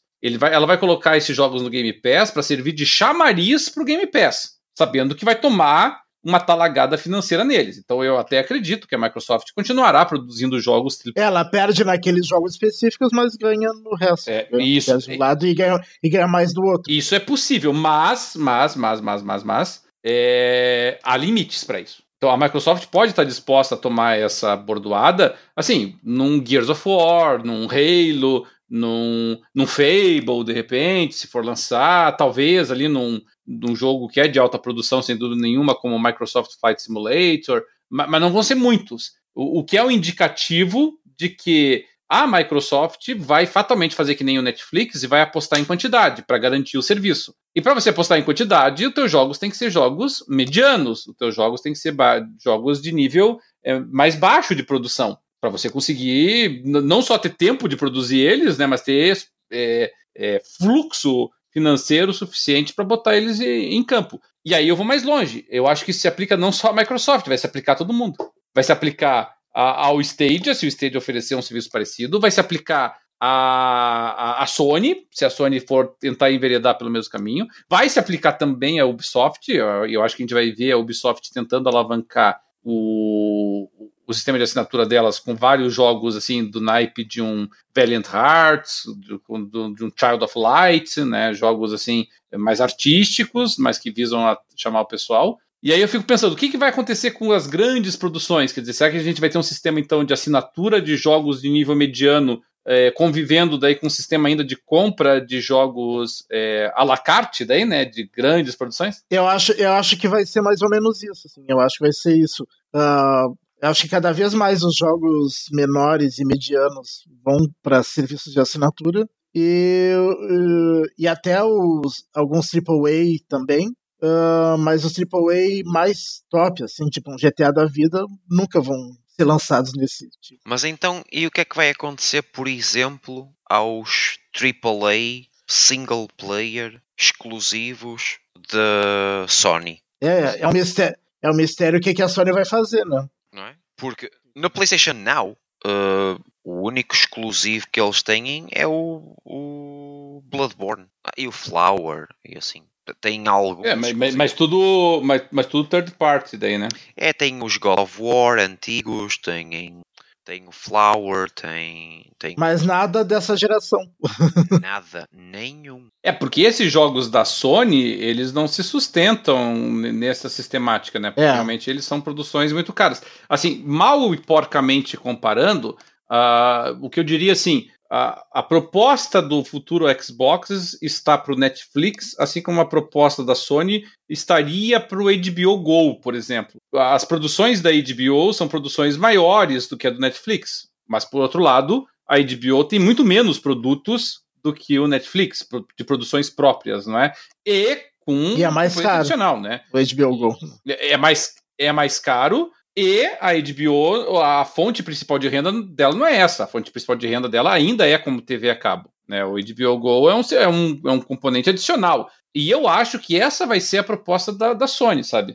A Sony não vai oferecer para os jogadores, como a Microsoft está oferecendo, assim, olha, meus jogos exclusivos estarão no meu serviço de assinatura. Mas não mesmo. Ao menos não, não, não no lançamento, pelo menos. É, o que ela pode fazer é fazer que nem a Electronic Arts, né? De colocar depois daí. Mas eu não sei, depende de, Depende de como vão ser as vendas na próxima geração, talvez. Sim, também. Ou então, a menos que venha aquele sistema de premium, sei lá, Game Pass e depois Game Pass Premium, como tem o Netflix e o Netflix Ultra HD 4K que paga-se mais um pouco. Eh, pode ser, sei lá. Pode-se em vez de 10 euros pagar 15 e tem acesso aos exclusivos. Só que depois temos um outro problema, que é, e eu já, levante, já levantei eh, esta questão antes, que é a versão standard do jogo e a versão Gold, ou a versão Season Pass, é? que, que cada vez os jogos trazem menos conteúdo para depois ser vendido o, o, o Season Pass da vida os, os cosméticos, os add-ons. Então. É uma, uma, monetização posterior ao, ao, ao, aquisição do jogo. Mas, mas, deixa eu tirar uma dúvida aqui com você só, porque é, é, a minha preocupação aqui é no que diz respeito à concorrência entre esses serviços e os, e os jogos vendidos à la carte, né, no varejo, uh, até do ponto de vista do, do, do mesmo jogador, tá? Porque assim, começando pelo meu testemunho, tá? É, eu assino vários desses serviços, tá? Eu assino o EA Access, eu assino o, o Game Pass, é, assino o Game Pass Ultimate também agora, né, que saiu, e, e, e, também já assinava antes a Live Gold, já assinava antes o, a, a PSN Plus também, e, nem os jogos gratuitos que eram fornecidos, uh, gratuitos com um senhor aspas, né? Nem os jogos gratuitos que eram fornecidos na PSN Plus, nem os que eram oferecidos no Xbox Gold, nem os que eram fornecidos no EA Access, nem os que são fornecidos no Game Pass afetam a minha compra de jogos. Tá? Obviamente que se calhar de que um jogo que eu pretendia comprar sair nesses serviços, óbvio, eu jogo o jogo por aqueles serviços. Aí nesse sentido, ele prejudica a venda do jogo, né? Porque era um jogo que eu iria comprar e já que está lá no Game Pass, eu aproveito, né? Mas assim, eu não deixo, eu não deixo de comprar os jogos que eu gostaria pelo fato de eu ter vários jogos no Game Pass, ou pelo fato de eu ter jogos que são é, dados na PSN Plus e na Live Gold. Por outro lado, eu tenho a impressão, aí o Alexandre pode me corrigir se eu estiver enganado, mas eu, eu, tenho a impressão de que você, Alexandre, basicamente tem jogado o que o Game Pass oferece. Eu, eu não vejo você falando muito assim do tipo, não, eu deixei Game Pass de lado e comprei o jogo tal esse, esse mês. Eu não, não te vejo falando tanto isso. E, e o Dart eu já, já não sei muito como é que se posiciona com relação a isso. É, você sentem isso de que a assinatura a esses serviços tem feito vocês gastarem menos com jogos? É... E aí, por isso, né? Eu tenho feito sim. Uh, uh, no início não tanto, mas depois que começou a ter os lançamentos da Microsoft no Game Pass, daí afetou bastante. Não, não comprei mais nenhum lançamento da Microsoft. Né? Antes eu comprava assim. E e, por exemplo, até, até, até, até o EA Access, por exemplo, até hoje eu não comprei o, a, a Way Out porque eu tô esperando sair no EA Access. Esse tá demorando pra sair um pouquinho. Olha que já entrou em promoções boas, hein? É, pois é, pois é, esse aí tá demorando bastante, é. né? Geralmente eles, eles colocam mais, é mais rápido. Né? Uh, na plataforma Xbox, eu não tenho comprado jogo nenhum, nada. Uh, só tenho jogado o Game Pass e ainda vou mais longe. Eu tenho jogado os jogos no Game Pass já a pensar quando é que eles vão sair. Ou seja, eu neste momento tenho um objetivo que é parar tudo e só jogar Hitman. Porque eu estou sempre a brincar com o Pode Hitman, sair. mas nunca o acabo. Uh... Não vai sair no final deste mês. Desse mês? Que correria? Sim. No final deste mês, o Hitman sai.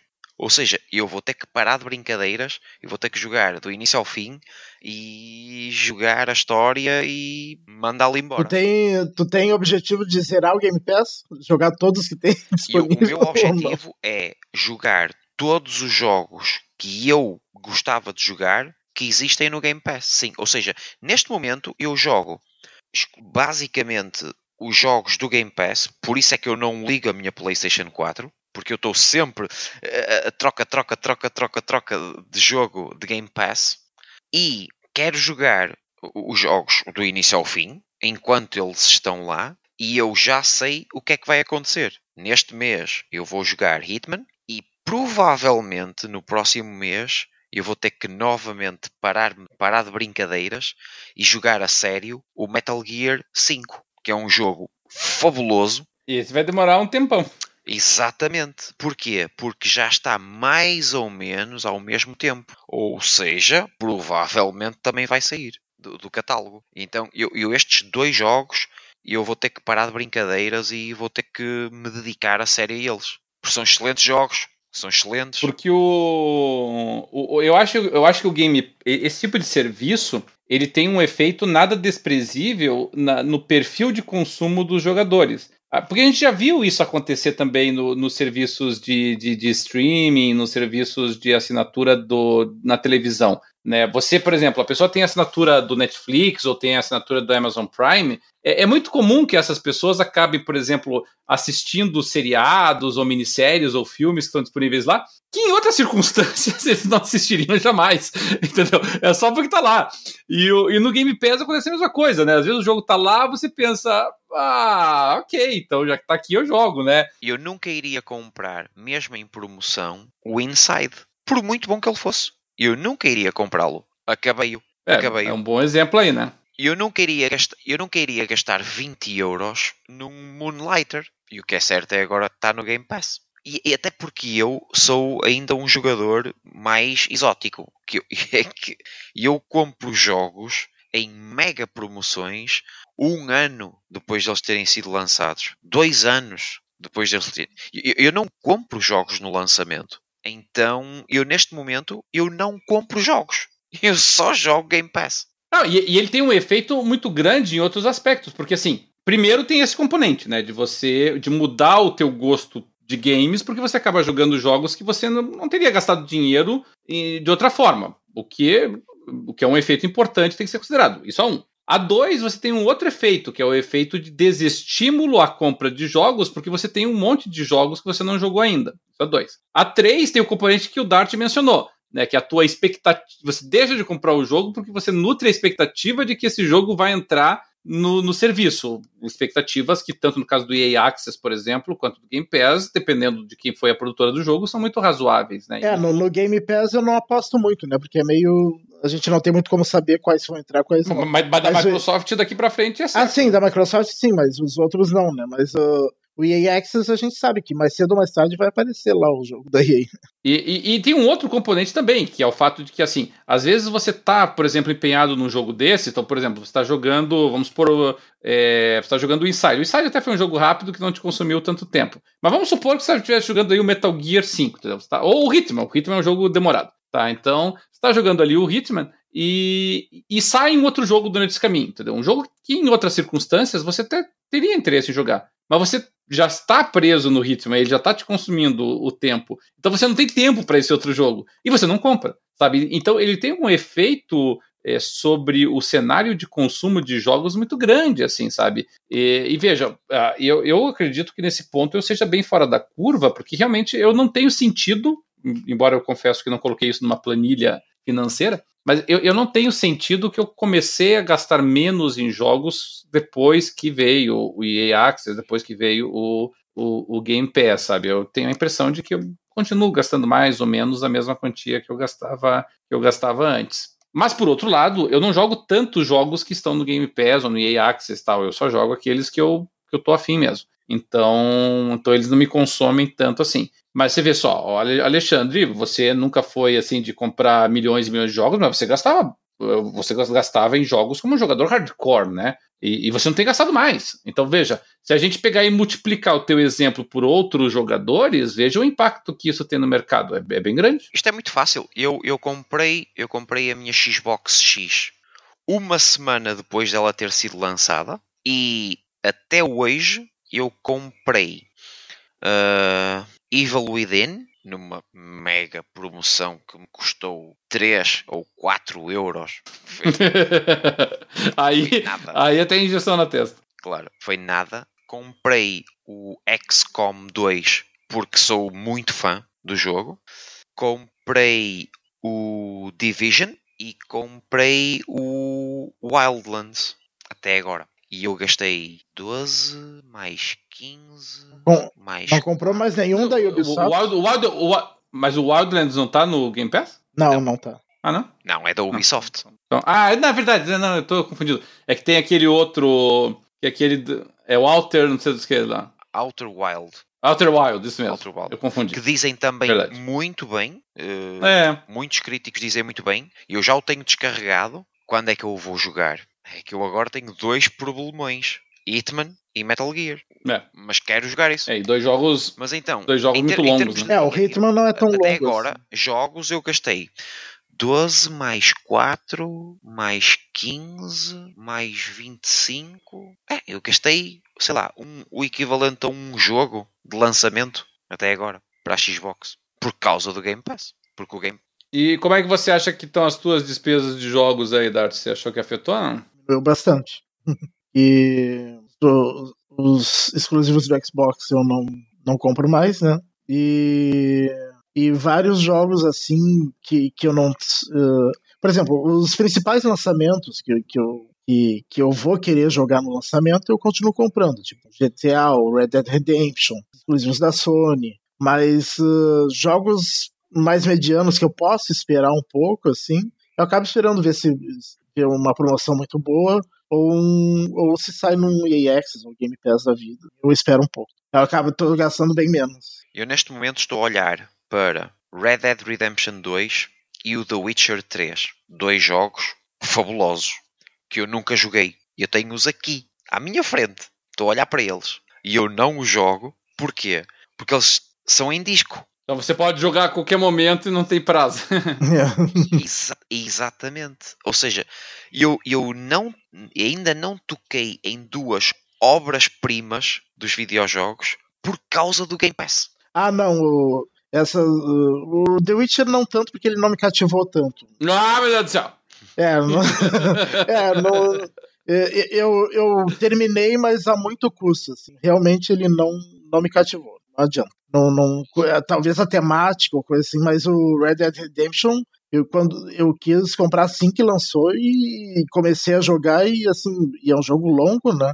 Em duas semanas eu terminei. Como, como é que eu consegui estes jogos? Porque vendi a minha 360. Ou seja, eu não gastei, mais uma vez, dinheiro em jogos. Eu troquei a minha Xbox por eh, The Last Guardian para a PlayStation 4, eh, Red Dead Redemption 2, The Witcher 3 e, e, e- e o Batman Arkham Knight. Oh, É, o The Last Guardian é um, é um exclusivo do PlayStation 4 que eu até tenho certa curiosidade de jogar, mas não tanto assim e eu não comprei até hoje porque eu tô esperando uma promoção muito boa. O Last Guardian já entrou em várias promoções Sim. da, da PlayStation. sim, sim. É, mas não em preço que eu queria, eu queria menos de 100 reais. Então, eu neste É, momento mas- tenho. Tem a impressão de que já entrou, mas. Eu neste momento eu acho que já gastei. É, talvez perdido algum. Eu acho que já gastei mais dinheiro em jogos para a PlayStation 4 do que para a Xbox. Ou pelo menos o mesmo dinheiro. Em metade do tempo. Mas isso pode ser então um indicativo de que talvez tanto a Sony quanto a Microsoft estejam corretas na abordagem delas da próxima geração, entendeu? Pode ser que, a- que elas estejam vendo assim, olha, quem quer jogar vários, vários, vários, vários jogos medianos, independentes, de produção baixa e tal, e, eh, e os exclusivos da Microsoft, Claro. vão aderir ao Game Pass no Xbox One. Uh, que, no Xbox Sim. One, que eu digo, o Xbox Scarlet, né? Sabe só o nome dele. É, quem quer jogar é, produções maiores, AAAs, é, é, exclusivos da Sony, fatalmente vai acabar ficando ainda no, no PlayStation. E, então isso pode ser, pode indicar de que talvez a Sony pode até oferecer um serviço de Game Pass, até acredito que vá, mas não vai estar muito preocupada com isso, porque ela vai, ainda vai achar que os jogadores dela estão interessados na, em comprar os AAAs à la carte dela. Ela, na verdade, ela já, ela já disponibiliza esse serviço, que é o PlayStation Now. É um serviço. Tá, mas você fraco. mesmo falou que, no, que os exclusivos dela não Sim, estão, né? É, é- é um, é, é um serviço em termos. A tecnologia por trás do serviço ela não é muito boa.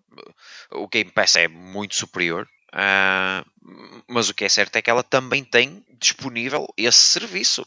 Ah, agora, é como tu dizes, ah, não, não estou a ver Sony a dar os exclusivos, pelo menos não em logo ali no lançamento no PlayStation Now. Uh, talvez um ano depois, mas também é como, é como o Dart acabou de dizer, também depende do que é que vai acontecer em termos de vendas da próxima geração. Não sei também é se o eles vão. Uh, se, se, não, se não vão conseguir chegar a um equilíbrio de um preço de, desse serviço de Game Pass e com a quantidade de pessoas que aderirem, se aderirem em massa, se não vai comportar também produções grandes no futuro. Mas aí é que tá. Mas essa que é a minha preocupação, sabe, Dart? Porque, veja, eu, eu, sou um fã de jogos independentes, né? Quando você. Ali, quando a gente tá falando dos jogos que nós estamos jogando e os jogos que eu comprei ali na, né, nessa promoção ali da, do Steam, acho que isso ficou bem claro, né? De todos os jogos que eu comprei, o único que era de uma grande empresa é exatamente o Eleven Eleven, que é da. Da, da Agora não lembro se é da Namco ou se é da Capcom, mas enfim, é, era o único dos, dos maiorzinhos ali assim, dos que eu peguei, o resto tudo é independente. Eu acho que pros uh, da Bandai Namco, tá? Só para eu registrar. O, dos jogos independentes, eu acho que esses serviços de assinatura podem ser uma grande solução, como o Alexandre destacou. Né, os jogos como o do desenvolvedor português ali assim, ele teria muita dificuldade de levar até o grande público consumidor não fosse esse serviço de assinatura. Então, nesse aspecto, eu sou assim totalmente favorável, acho fantástico, acho que nós pode até ter outros serviços de assinatura, sabe? Serviço de assinatura, de repente, só para jogos independentes, ali assim, sabe? Enfim, o que nós pudermos estimular essa produção, eu sou muito favorável, apoio, adoro, curto. É, já compro hoje e assinarei serviços se oferecerem numa boa. Mas, por outro lado, me preocupa o outro lado da moeda, tá? Me preocupa exatamente que o sucesso desse sistema de serviço, né, de, de assinatura, acabe atuando como de forma meio cancerígena sobre os jogos de grande produção, que eu também gosto. não tenho nada contra grandes produções. Eu gosto de jogar jogos como Witcher, gosto de jogar Red Dead Redemption, gosto de jogar GTA, gosto de jogar Assassin's Creed, como estou jogando. É, é, gosto de jogar é, os grandes jogos lá de, de luta, Tekken e, e, jogos como Far Cry, os jogos da Bethesda, que são todas produções gigantescas, né? É, eu sentiria muita falta deles se a gente perdesse acesso a eles. E, e me preocupa um pouco a viabilidade desse negócio se, se a aposta da Microsoft e do, da Ubisoft e do Stadia e da EA estiver correta e o futuro realmente seja assinatura. Porque daí esses grandes jogos começam a ficar um pouquinho inviabilizados na minha avaliação. É, eu acho que não vão deixar de existir esses jogos grandes. Ou o, esses serviços vão chegar num ponto que vão conseguir absorver esses jogos grandes, ou então vai ficar um sistema híbrido. Para alguns jogos vai ser assinatura e, e os jogos maiores é compra à la carte. Poderão absorver, lá está, numa assinatura premium. Uh, eu, eu ainda acredito que isso poderá ser uma, uma realidade. Eh, pagar, pagarmos o, o Game Pass uh, Ultimate base e o Game Pass como, como pagamos hoje. Uh, e eu faço questão de continuar a pagar. É um serviço que eu apoio desde o primeiro momento, desde a primeira vez que voltei a gravar este podcast. Sou absolutamente fã do Game Pass. Percebi logo de início que ia ser um, um, uma sacada genial por parte da Microsoft. Uh, não me arrependo, não me arrependi, não, não estava errado. É, é de facto um serviço fabuloso e poderá eventualmente acontecer isso, um, uma assinatura premium que nos dê acesso a, a, aos AAA e ao mesmo tempo que consiga uh, pagar e manter essa, esse tipo de produções mais, mais caras. É, para, pelo menos, finalizar esse bloco, e a gente tem algumas mensagens aí de, de nossos seguidores que eu gostaria de dar uma atençãozinha, é, eu, eu, eu, acho que esse novo cenário que se aproxima aí com as novas, é, esses novos modelos de negócio que estão surgindo, é, que vão desde a assinatura dos serviços, passando pela monetização de conteúdo em game, seja através dos loot boxes, seja através de, de outros conteúdos pagos dentro do jogo. É, uma coisa é certa, eu acho que a forma de nós visualizarmos o sucesso do jogo, ela, principalmente até o sucesso junto ao público, ela vai acabar se deslocando dessa análise atual que nós temos, que é baseada quase que exclusivamente em vendas, e, e vai se deslocar para outros elementos, né? meio que, como é que eu vou dizer assim, meio a lá Spotify, sabe? Em que você analisa o sucesso pela quantidade de vezes que a pessoa ouve a música, pela quantidade de, de vezes que a música aparece em playlists das pessoas, porque a ampliação desse serviço de assinatura vai, trans, vai, vai transformar os números de venda dos jogos em elementos menos relevantes de apreciação. Né? Vão ser sempre importantes, mas menos relevantes, né? Porque vai acontecer isso, né?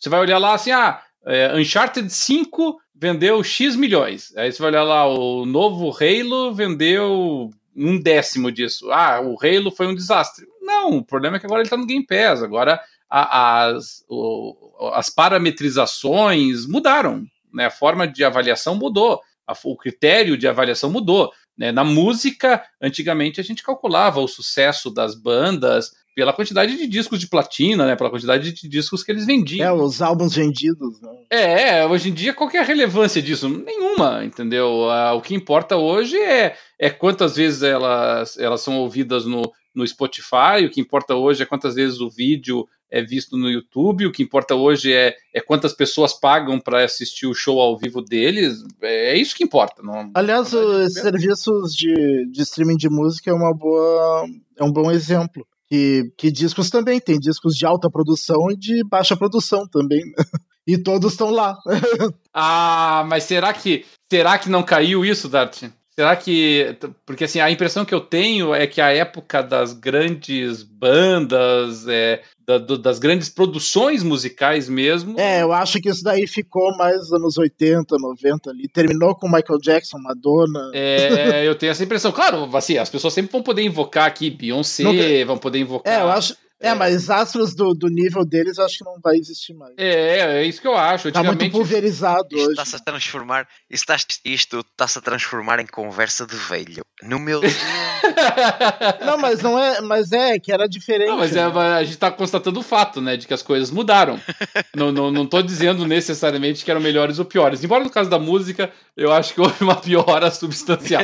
mas mas o mas em minha defesa, em minha defesa, eu, eu acho que a época áurea da, áurea da música foi da década de 70, e na década de 70 eu não era nascido, eu nasci na década de 80, então não, não, não, posso dizer que é da minha época, é da época antes da minha. É, eu sou nascido na década de 70, mas era muito novo, então eu me lembro mais da, da, música da década de 80. É, mas de qualquer sorte, o que eu quero dizer com isso é, o, afetou o mercado musical, sabe? É, aquelas, é, aquelas altíssimas produções musicais que nós tínhamos antes, que não era restrita a um, dois, três, quatro artistas. Nós estamos falando de, estamos falando de 50 artistas, de 60 artistas, de 70 artistas, né? Se você pegar assim as grandes produções, os discos super elaborados, os álbuns elaborados, as grandes shows na, na década de 70, década de 80, você não, não é assim dois, três artistas, você está falando de dezenas sabe? Que, que tinham produções estratosféricas, gigantescas, extraordinárias. E, e, hoje em dia não. Hoje em dia a pessoa vai dizer, é, não, mas nós ainda do temos... Pink Floyd eram... Claro, você está falando de Pink Floyd, você está falando de Led Zeppelin, você está falando de Black Sabbath, você está falando de é, Rush, você está falando de YouTube, você está falando de Dire Straits, você está falando de, de Guns N' Roses, você está falando de eh, R.E.M., de ACDC, você está falando de Metallica, você está falando. Assim, não é uma ou duas, nem três, nem quatro, nem cinco, nem seis, é uma barbaridade. Isso para ficar só em um gênerozinho da música, né? A gente pegar e abranger outros aí assim, é, pegasse música folk, pegasse música pop, já mencionados, Madonna e Michael Jackson, você, Prince entendeu? Era uma infinidade de gente. E hoje em dia você pega um outro exemplo, né? Então houve uma essa Spotifyação, né? Esse, esse o efeito que começou com o Napster e depois passou pro e, e, afetou toda a música, teve um efeito significativo, sabe? Que, que prejudicou, a meu ver, os triple A's da música. Nós temos músicas boas feitas na, em 2000, 2010 e teremos músicas boas feitas na década que vem, mas uh, as músicas AAA estão caindo. Tá? A gente Ou tá seja, com... já aconteceu, já aconteceu na música uh, o Netflix. Ah, eu tenho. Acho que foi até a primeira que aconteceu. o Netflix veio depois. Primeiro aconteceu na música e depois aconteceu no, no cinema e nos seriados. E agora tá indo pros videogames. Pois é para bem ou para mal, né? Aí varia de acordo com o gosto do freguês. Muito bem, então. Querem acrescentar alguma coisa ainda nesse item aqui, doutores? Vamos, Não. Vamos Muito legal. Dart, me parece que tivemos uh, pelo menos um e-mail e uma mensagem gravada, foi isso ou mais? É, a mensagem foi do, do eu acho que foi do Leonardo, né, que identifica na live como Chuck, Chuck Bomas, E... Uh, tem uma mensagem do Marcelo Landim também. Do Marcelo Landim, né? Então vamos fazer o seguinte: a do, a do Chuck foi enviada por. gravada, né? E, é. quer dizer, a do Chuck não só foi gravada e vai ser gravado, vai ser apresentado podcast gravado, como nós vamos ainda pela primeira vez, e aqui a gente vai tentar, na hora aqui, tentar reproduzir ela no vídeo também, vamos ver como é que fica. Mas vamos começar pela do Marcelo Landim. Ele mandou para nós aqui dizendo: Olá pessoal, tudo bem? A minha opinião em relação ao futuro do games que está se desenhando para as próximas gerações, que também foi objeto do nosso programa de hoje, teremos dois lados. O lado positivo dessa tecnologia será a praticidade ou facilidade para jogarmos os jogos pagando por esse serviço, naturalmente. O lado negativo é que ao cancelarmos esse serviço, perderemos todos os jogos disponíveis, o que já acontece hoje, né? Se você deixa de pagar os serviços como EA Access, deixa de pagar o Game Pass, você perde acesso a eles. Você não, não é dono, você não é proprietário daqueles jogos. Você é, apenas é, paga o serviço e o serviço proporciona esses jogos para ti. Diferentemente de um jogo físico, que, como em outras gerações, podemos jogar a qualquer momento, bastando apenas colocarmos a fita ou o DVD no console. A fita já, já denuncia a idade, né? É, ou o DVD no console. Uso streaming de filmes e músicas, referindo aí o que a gente acabou de mencionar, né? Netflix, Spotify, ele mesmo menciona, né? Assina o Spotify e o Netflix. E desde então não compro mais CDs e filmes em disco, o que também reflete o que nós acabamos de mencionar, né? Porém, se um dia o serviço acabar, ficarei sem as músicas e sem os filmes e séries. Também é absolutamente verdade. É, eles têm lá o serviço para você ver offline, mas ainda assim está vinculado a, a, ao serviço em si. Como sou um gamer das antigas, comecei com Atari 2600, então se havia alguma dúvida sobre idade, seja bem-vindo ao clube aí dos trintões, quarentões. Nada como uma mídia física. O que vocês acham? Grande abraço para todos. É, grande abraço para ti também, Marcelo. Ó, eu penso que o Marcelo não só ele está exercendo aí uma futurologia é, para a próxima geração, alguma futurologia do nosso programa de hoje, né? Porque em grande parte a gente abordou esses temas. E algumas das coisas que ele mencionou aqui não é nem futurologia, né, gente? São coisas que já ocorrem agora, né? É... É... Mas essa é uma questão importante, Alexandre. Deixa eu puxar a palavra para ti, depois eu passo para o Dart. Essa semana veio uma notícia de que os livros, os e-books, que foram comprados é, pelo serviço do Windows seria você, a pessoa perderia o acesso a eles, tá? Porque o serviço foi extinto, vai, foi extinto e a pessoa não vai perder o acesso. E, e, que não havia nada de escandaloso nisso, porque rigorosamente falando, você não é proprietário desses livros. Você fez o download deles, mas você recebia eles por conta do serviço. É... As pessoas não compravam o livro, não é que nem Não, não compravam, não compravam. Era pelo acesso, né? É que ah, nem bom, aquele então... serviço que a Amazon tem de do Kindle lá, né? O Unlimited, Kindle Unlimited. Isso. É como Audible, quando são os audiobooks, também só é. conseguimos. É, e aí, mas assim, aí vamos pensar o seguinte: é, eu sou um cara muito apegado aos jogos, tá? Eu tenho todos os meus jogos do Xbox 360 aqui em casa ainda. Todos, sem exceção. Tá? Eu não vendi nenhum, não dei nenhum, tenho todos eles. Eu tenho todos os meus jogos do PS3 aqui em casa. Do Steam, eu tenho, obviamente, a minha biblioteca inteira, porque do Steam não é um serviço, né? O Steam você compra o jogo. O Steam vai alegar lá que, que também é um serviço e tal, mas você pode fazer o download do jogo integral e botar ele para funcionar, então não tem é muito problema. Good Old Games. A, é, agora nesse caso específico aí não, né? Nesse caso específico aí do Game Pass, do, do EA Access, entre outros, uh, se você deixa de pagar, você perde acesso. Se o, a empresa resolve extinguir o serviço, você perde acesso. não tem, não tem conversa. Você vê isso como negativo? Eu já sabia qual era a tua pergunta e, e já, já de caras respondo que não. Porquê? Eu tenho, imaginemos, um serviço de livros, uh, coisa que eu dificilmente irei ter porque eu adoro o papel, adoro ter um uhum. livro na mão. Somos dois. Uh, sim, nisso estamos absolutamente juntos. Um, adoro ler e adoro, uh, adoro passear o livro, andar a passear o livro na mão. Um, agora, se eu tivesse um serviço desses, eletrónico em que eu no meu telefone leio o livro, eu, eu dificilmente irei ler o, o, mesmo livro duas vezes. Ok. Nunca me aconteceu. Por isso, provavelmente nunca irá acontecer. Eu leio o livro, é aquela experiência, eu fiz a minha imagem mental das, das cenas, fiz quase o roteiro do filme é? na cabeça e aquela viagem para mim está concluída. Então, eu perder o serviço, ou melhor, o serviço desaparecer e eu ficar sem aquele conteúdo, eu na verdade não fiquei sem o conteúdo. O conteúdo está aqui, está no disco rígido aqui, por isso E, e eu não, não vejo problema absolutamente nenhum com os serviços desaparecerem. É a mesma coisa nos videojogos. Eu dificilmente vou jogar o mesmo videojogo duas, três vezes. Então, se eu acabar o Hitman agora nesta semana, amanhã, e no final do mês ele sai, uh, adeus, sei lá, venha ao próximo. E se no mês seguinte acabasse o Game Pass, tudo bem. Eu já joguei aquilo que eu gostava e aquilo que eu consegui mediante o tempo que o serviço esteve disponível, então por mim está tudo bem. É a mesma coisa nos filmes. A menos que o filme se chame Alien ou Interstellar ou Inception e eu dificilmente, ou, o primeiro Terminator e o segundo vá. É, o segundo é. Ah, o, se, o segundo é melhor que o primeiro. Não, não, não, não. Não, não, não.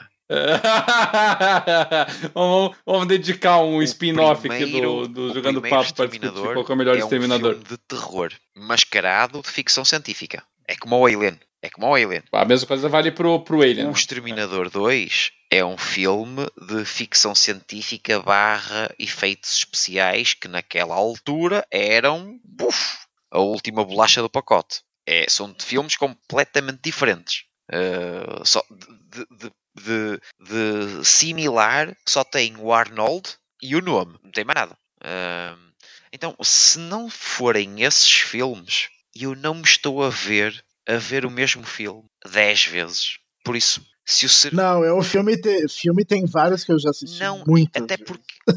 é vários. Várias franquias. Eu, eu, eu, eu não sou. Eu não sou saudosista. Eu. Sei lá. O, o Metal Gear Solid 1 é o melhor jogo de todos os tempos. Aqui. Não é ali na TV. eu estou a olhar para a minha TV e eu na minha TV nunca mais jogo Metal Gear 1. Que isso seria uma burrice. Tu... Ia estragar a memória. Aquele jogo é. Claro. É, mas tem gente que gosta. Né? Você lembra que no, no último programa o, o, o, Luiz, por exemplo, estava comentando que ele tinha voltado a zerar o, o, o Castlevania. dizer, é uma... Sim, tem muita gente que é, que é nostálgica em games. É, né? Gosta de games. Eu não sou. Para games eu não sou, para filmes sim. Eu também não consigo ser esse tipo de pessoa. Eu, eu para mim, na minha cabeça, o Metal Gear Solid 1, o, o Solid Snake, tem os gráficos do Resident Evil 2 Remake. E se vocês disserem o contrário, estão a mentir. É, na minha cabeça é assim. Agora, eu Me, nunca... Melhor não contrariar, né, Dart? Agora, eu é. nunca na minha vida posso voltar a ver o Metal Gear. Então está tudo bem, sei lá. Se o serviço de stream Metal Gear desaparecesse, por mim estava tudo bem. E, e, e, você, Dart, quando, quando saem os jogos do Game Pass, você sente assim, putz, eu queria que tivesse para sempre esse jogo aqui comigo? Não, eu, eu também não tenho esse apego todo. Se, se o jogo é um jogo que eu quero muito e, e, e, e eu sei que eu vou querer jogar outras vezes, que são raros os jogos que eu jogo mais de uma vez, daí eu compro. Mas uh, a, a, grande maioria dos jogos eu quero só seguir a história e jogar uma vez, né? Não vou jogar mais de uma vez. E se eu conseguir jogar no tempo que teve no Game Pass, tudo bem. Saia ou que não exista mais esse serviço. Tudo bem, então. Bom, espero que o Marcelo tenha sido respondido aí, não só por essas respostas agora, né? E essas observações, mas também pelo programa inteiro, né? Porque praticamente foi exatamente o teor da nossa da nossa gravação de hoje. E, e, e Dart, você tá com o, com o áudio do Chuck aí? Vamos ver se a gente consegue apresentar ele no, no videocast aqui. Tô. Vamos ver se, consi ver se conseguimos. É, vamos ver se conseguimos. Vamos lá ver como é que fica uh, o, o áudio do Chuck, então. Fala aí, galera, beleza? Que nos fala é Leonardo Pires, também conhecido aí na live como Chuck Bomas. Tem algumas pessoas aí jogando papo na live aqui. Joguei acho que só com o DW. Pois então, eu escuto o podcast de vocês aí desde a época do Papo da Coruja.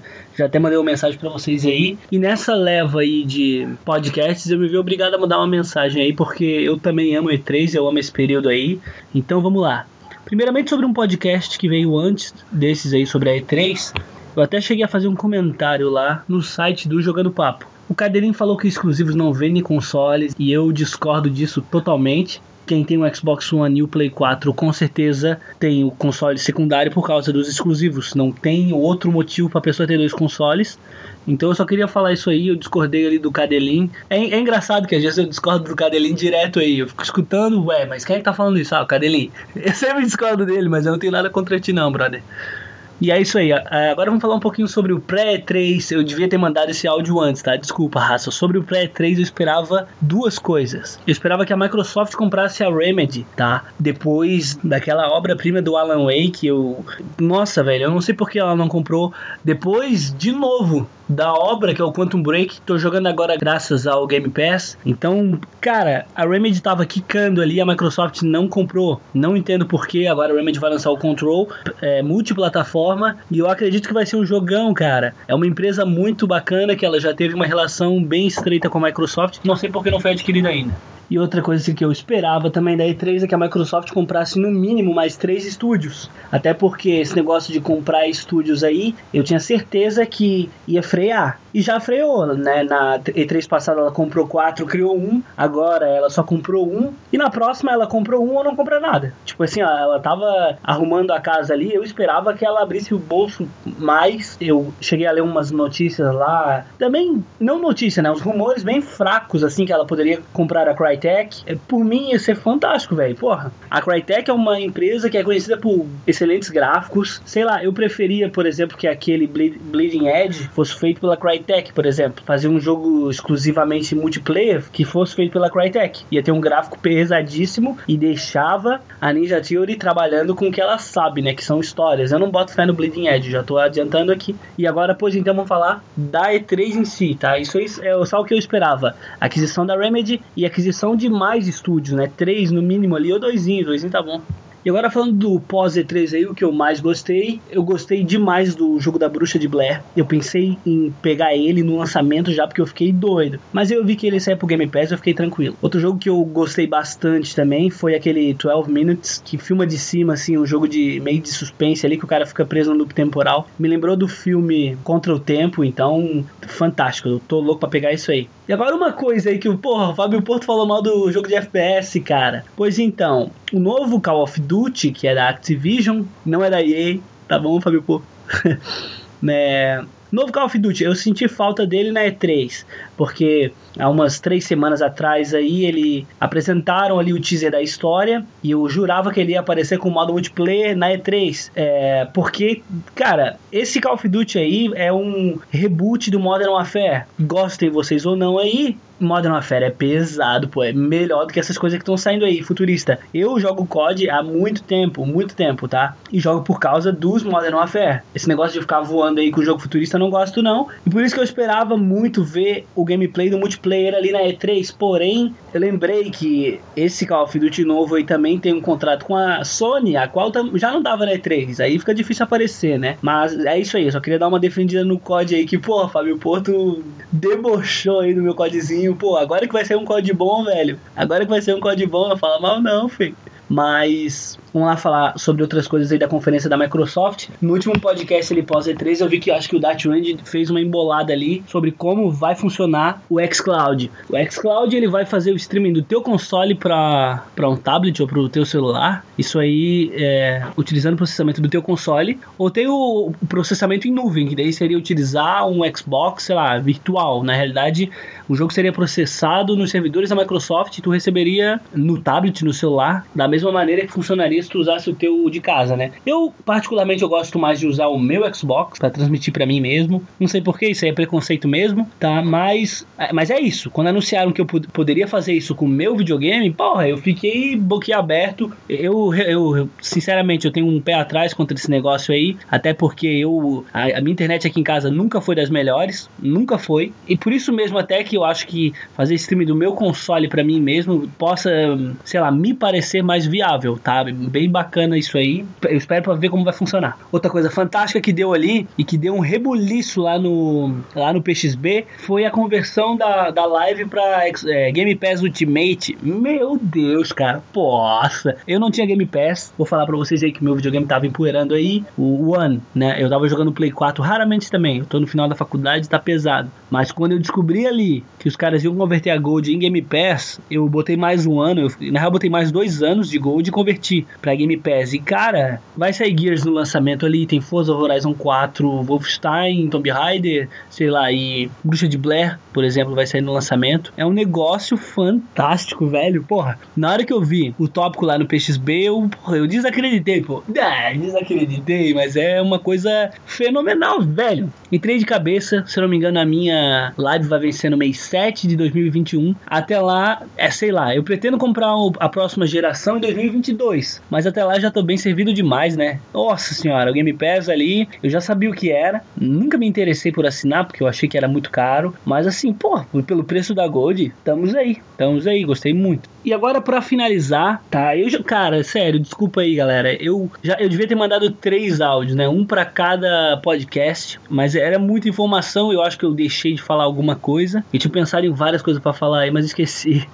É, mas para finalizar, eu queria falar uma coisa aí sobre a Microsoft, os exclusivos que não estão chegando, né? Alguma coisa assim. No finalzinho do último podcast ali sobre o pós E3, vocês falaram aí que, porra, mas os jogos não estão chegando para Xbox mesmo com os novos estúdios.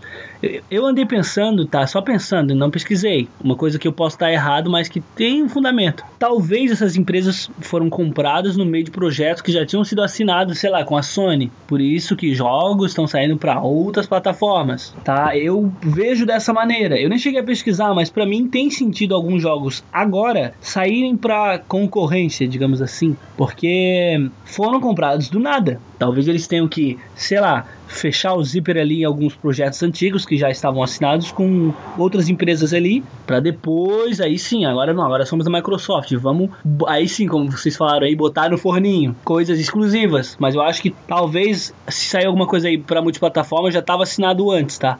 Não sei bem se é a Microsoft que quer expandir isso aí. É, ah, falando nisso, o cara lá da Microsoft, que é, ele quer realmente fazer isso aí, é, tipo assim, ah, só depende da Sony o Halo sair lá. E eu achei idiota essa fala aí, é ridícula essa fala. Porque eu, os caras da Sony não vão falar, não, se a Microsoft quiser, a gente larga um Uncharted lá. Eu não sou caixista, tá? Atualmente eu tô com os dois consoles aí, Play 4 e One, mas é, é, é ridículo o cara falar isso e ponto. Porque ele tá acabando com a própria empresa, porque eu discordo aí do Cadelinho, novamente que exclusivo não vende console. O cara falar isso aí, porra, pra mim é, é, é lamentável.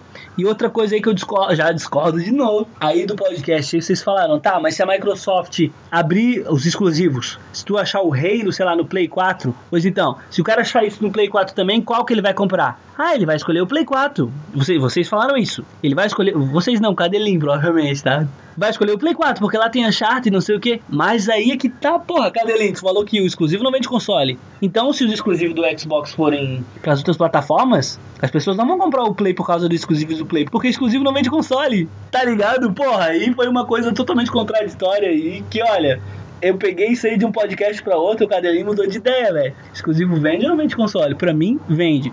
Defendo de novo, eu não sou caixista, eu tenho pendido muito pro PlayStation nos últimos tempos aí, porque eu realmente não tenho tempo para jogar e eu acredito que as experiências ali no PlayStation são mais rápidas. Eu sento ali, zero um joguinho e pronto. No Xbox aqui, é, é, pelo menos ao meu ver, né? Meus jogos aqui são mais multiplataforma, que eu tenho que sentar, jogar bastante e tal. Então, assim, ultimamente eu tenho pendido muito pro Play, o que corrobora pra minha frase aí: o exclusivo vende console, porque só tem exclusivo pra Play, sério. E, inclusive, tô jogando, sei lá, The Order, que eu gostei muito, todo mundo crucifica esse jogo aí. Tô jogando vários remasters que todo mundo crucificou também, mas eu que não tive Play 3, eu tô amando. Então, assim, eu tô tendo uma experiência melhor com o Play ultimamente, mas agora que eu assinei ali o Game Pass Ultimate aí, é capaz de equalizar esse jogo aí, principalmente quando sair a Bruxa de Blair e o Gears. E assim, eu peço mais uma vez que se sair ainda nesse mês um Papo da Coruja, Ops, desculpa, o Jogando Papo. Que eu, eu peço pra vocês darem a dica aí pra galera que não assinou o negócio lá de assinar, velho, porque aquilo ali é um puta negócio. Eu, eu acho que vocês deviam dar mais ênfase nessa parada aí da conversão da, da Gold pra Ultimate, tá? O bagulho é, é surreal, velho, surreal. E, bom, galera, eu me estendi demais aqui, desculpa, eu queria mandar um áudio curto, mas era muita ideia aí que eu queria, queria trocar essa ideia com vocês aí, beleza? É, desculpa, Cadelin, tá? Porra. Tadinho, pô, do Cadelinho. Mas é, discordei de umas paradas aí, mas é isso aí, faz parte, velho. Gostei muito dos últimos podcasts, tá? Pra falar a verdade, fazia tempo que eu não escutava. Mas agora chegando na E3, eu vi ali os podcasts da E3, eu, porra, adoro essa época aí. Então, pô, é, valeu galera, muito obrigado aí se alguém escutou. Qualquer coisa vocês podem, sei lá, mandar uma resposta por e-mail ou lá lá no PXB a minha gamer tag é Chuck Bowmas, não tem erro. Chuck, espaço Bowmas, B-O-U-M-A-S, beleza?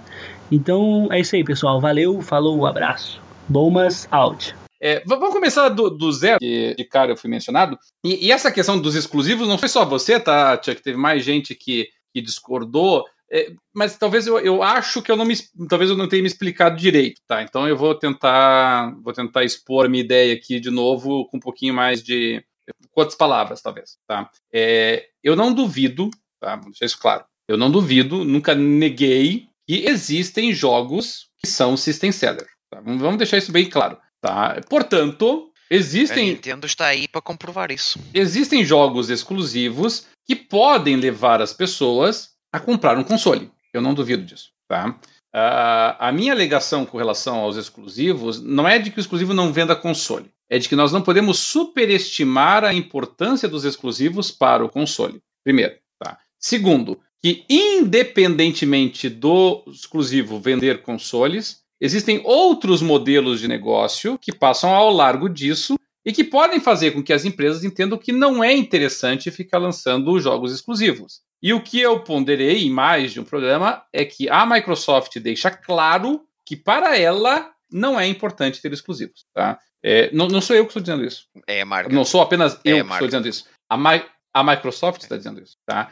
É, nos grandes números, nos grandes números de venda, é, os exclusivos influenciam menos do que a gente imagina. Tá? E nós podemos olhar isso empiricamente. Tá?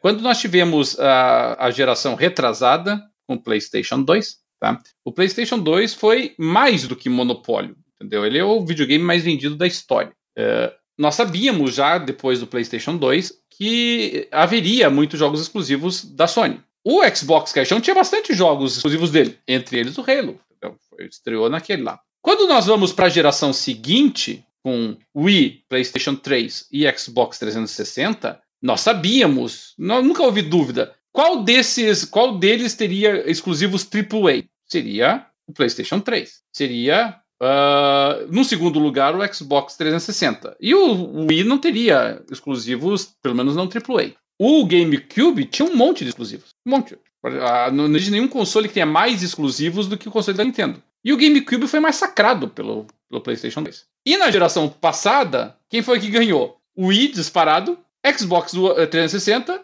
e o PlayStation, com um monte de exclusivos, mais exclusivos AAA do que o Xbox 360, não conseguiu o derrotar o Xbox. foi mais hilariante, porque ninguém comprava jogos para aquela porcaria. Eh, compravam a máquina, vinha com o Wii Sports é. e. É, mais nada. E era o que bastava. Aí nós vamos em frente. Aí nós vamos para essa geração aqui. Novamente, qual é a empresa que tem mais exclusivos? A Nintendo. E como é que foi o Wii U? Foi bem mal, né? Então não adiantou o Wii U ter exclusivos. Não adiantou o Wii U ter um monte de, de produtos que nenhuma outra marca tinha. O Wii U tem mais exclusivos no curto período da sua existência do Xbox One do que o PlayStation 4 e as vendas dele foram um desastre. Tá? E, e agora nós temos o Switch. E o Switch está prestes a ultrapassar o Xbox One. É por causa dos exclusivos dele? Não, é porque ele tem uma outra proposta de jogo, uma outra proposta de você interagir. Ele é um, um mobile misturado com com desktop de mesa, entendeu? Então não é por conta dos exclusivos, é pela proposta que ele possui, tá? E mesmo o Xbox One não tendo uma quantidade significativa de exclusivos AAA, e eu quero acreditar que ninguém discuta isso, ainda assim o Xbox One não é nenhum desastre comercial. Ah, ele vendeu metade do que o PlayStation 4 vendeu, mas ainda assim é um dos consoles mais vendidos da história. Xbox One. Tá? Então, e, e a Microsoft sem se esforçar para fazer exclusivos. E ela não se esforçou por quê? Porque ela percebeu que as pessoas estavam pegando o Xbox One não porque elas queriam exclusivos. Elas pegaram o Xbox One por conta de outras funcionalidades dele. Por conta, depois, inclusive, do Game Pass. Porque o Game Pass é um serviço inerente ao Xbox One. As pessoas queriam as pessoas queriam continuar a desbloquear as conquistas. Uh... O, o, o, serviço, o serviço de vídeo do, do, a live. Do, live é melhor do que a PSN. É, o, claro, os, vídeos, os vídeos no Xbox é, rodam melhor do que no, do, no, no, no, no, PlayStation.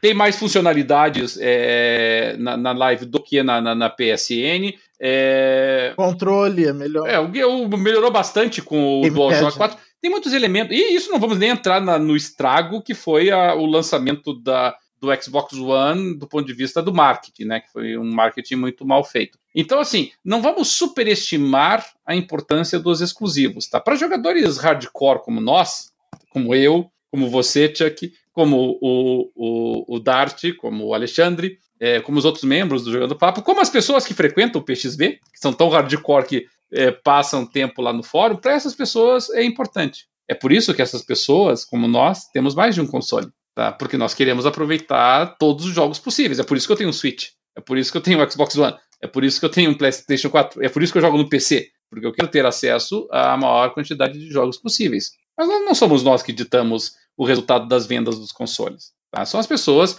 que compram consoles por outros motivos, que compram consoles porque está mais barato, porque compram consoles porque tem acesso a outras funcionalidades, porque a propaganda está mais fácil, porque está mais acessível na loja, tem vários motivos. Tá? Então, uh, porque tem o Game Pass. Entendeu? Ah, você pode, não precisa, precisa ficar comprando joguinho, você pode simplesmente fazer um serviço de assinatura e você vai ter acesso a 100 jogos. Pode ser um bom motivo para comprar um videogame. Tá? Então, é, é, é nesse sentido. Tá? Você sempre haverá, sempre será importante que jogos exclusivos sejam lançados, porque jogos exclusivos atraem compradores, não há dúvida nenhuma disso, mas ele não explica esses grandes números. Tá, você não vai encontrar neles uma explicação de por que, que a Sony foi dominante no PS2, foi uma catástrofe no PS3 e voltou a ser dominante no PS4. Não, não, não explica, entendeu? A, a, quantidade de exclusivos permaneceu a mesma. Por que, que o Wii vendeu uma barbaridade e por que, que o Wii U vendeu quase nada, foi um dos maiores fracassos da história, mesmo tendo a mesma quantidade de exclusivos. Tá? É nesse ponto que eu gostaria de tocar. E com relação aos outros pontos que você mencionou, então veja, não é que eu divirja de ti, tá? E nem você que divirja de mim.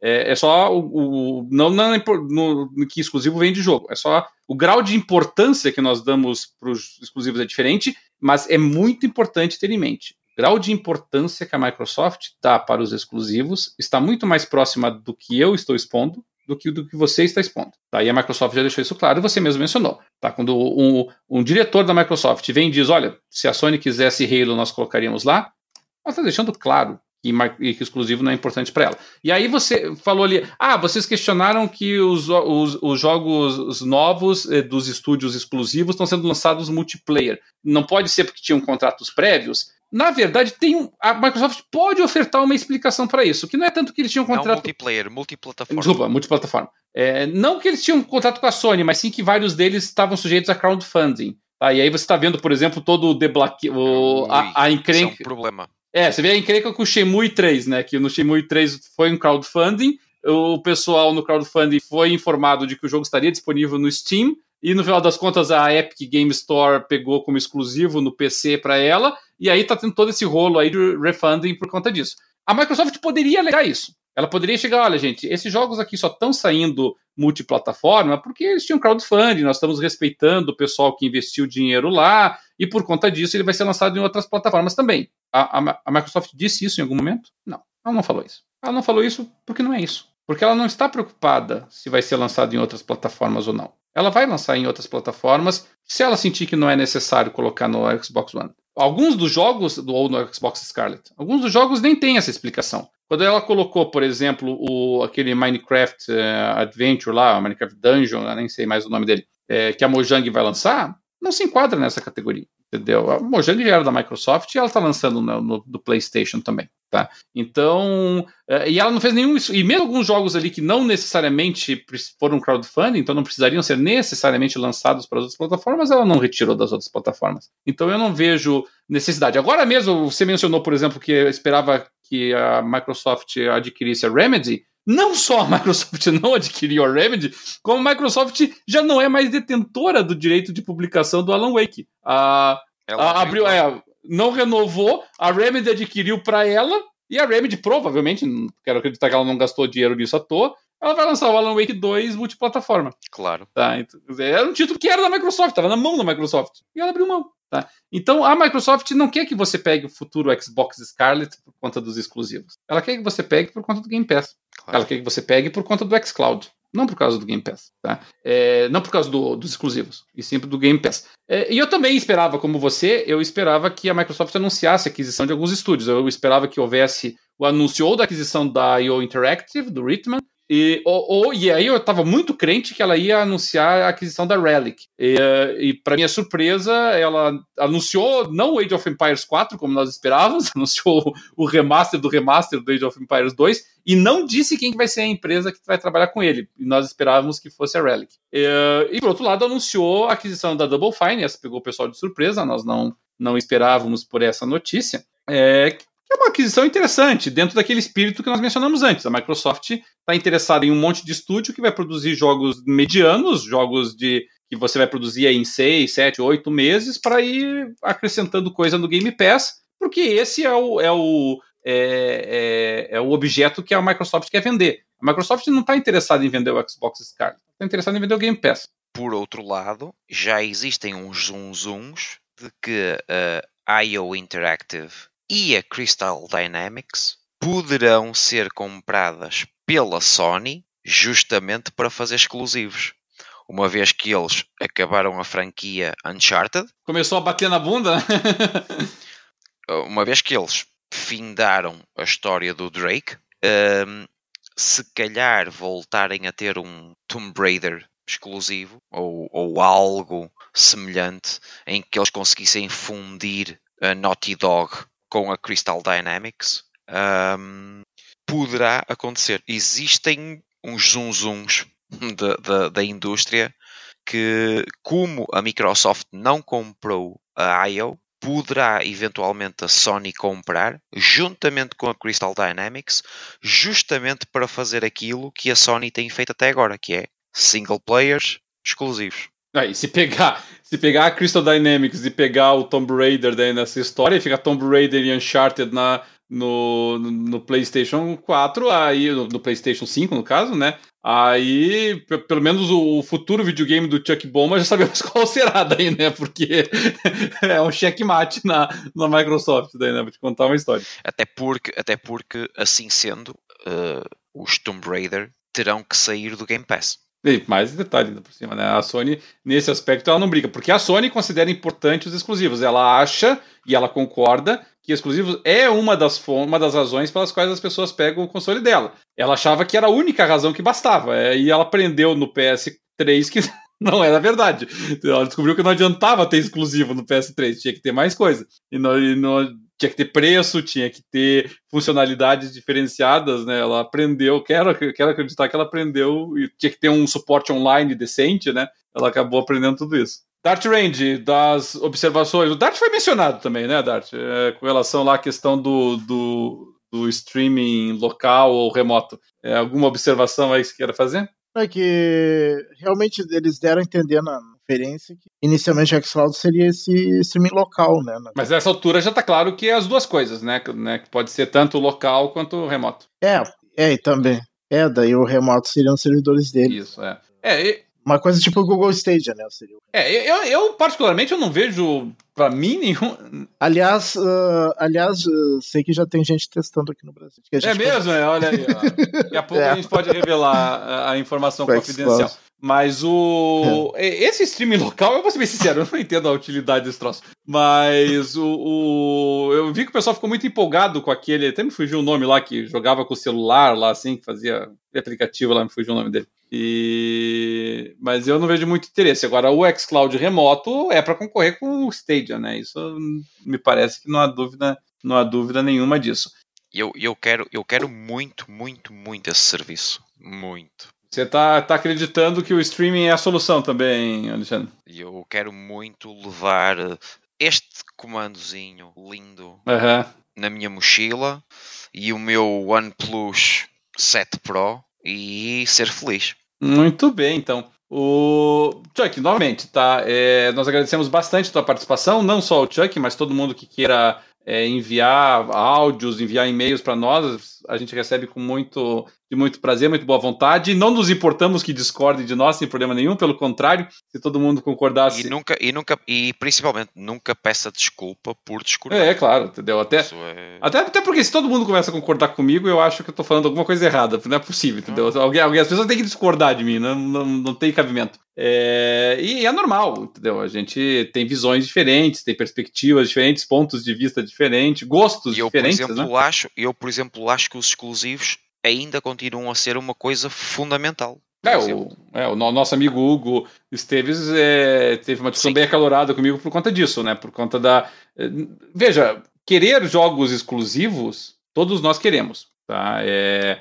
eu, eu gosto muito que as empresas invistam, que tenha essa concorrência, essa competitividade. Eu acho que foi, eh, foi a existência dessa concorrência que nos trouxe jogos extraordinários, como Uncharted, que nos trouxe jogos extraordinários como Halo, que nos trouxe jogos extraordinários como é, Last of Us, Gears que of nos War. trouxe jogos extraordinários como, como Gears of War, é, que nos trouxe jogos como Fable, é, que nos trouxe. É, Forza mesmo. Entendeu? É, faz muito bem nós temos essa competição, faz muito bem nós temos essa concorrência, ela nos traz jogos extraordinários. E é por isso que eu particularmente me sinto muito chateado e acredito que o, que o Alexandre também ficou chateado por conta disso e foi até acusado de ser sonista, o que é muito engraçado, é, que nós ficamos um pouco decepcionados com a Microsoft, com o fato da Microsoft ter, para usar a expressão aqui do Brasil, ou aqui do sul do Brasil, né, é, largado os bets, é, entregado os pontos com relação a isso, assim, sabe? Parece realmente que ela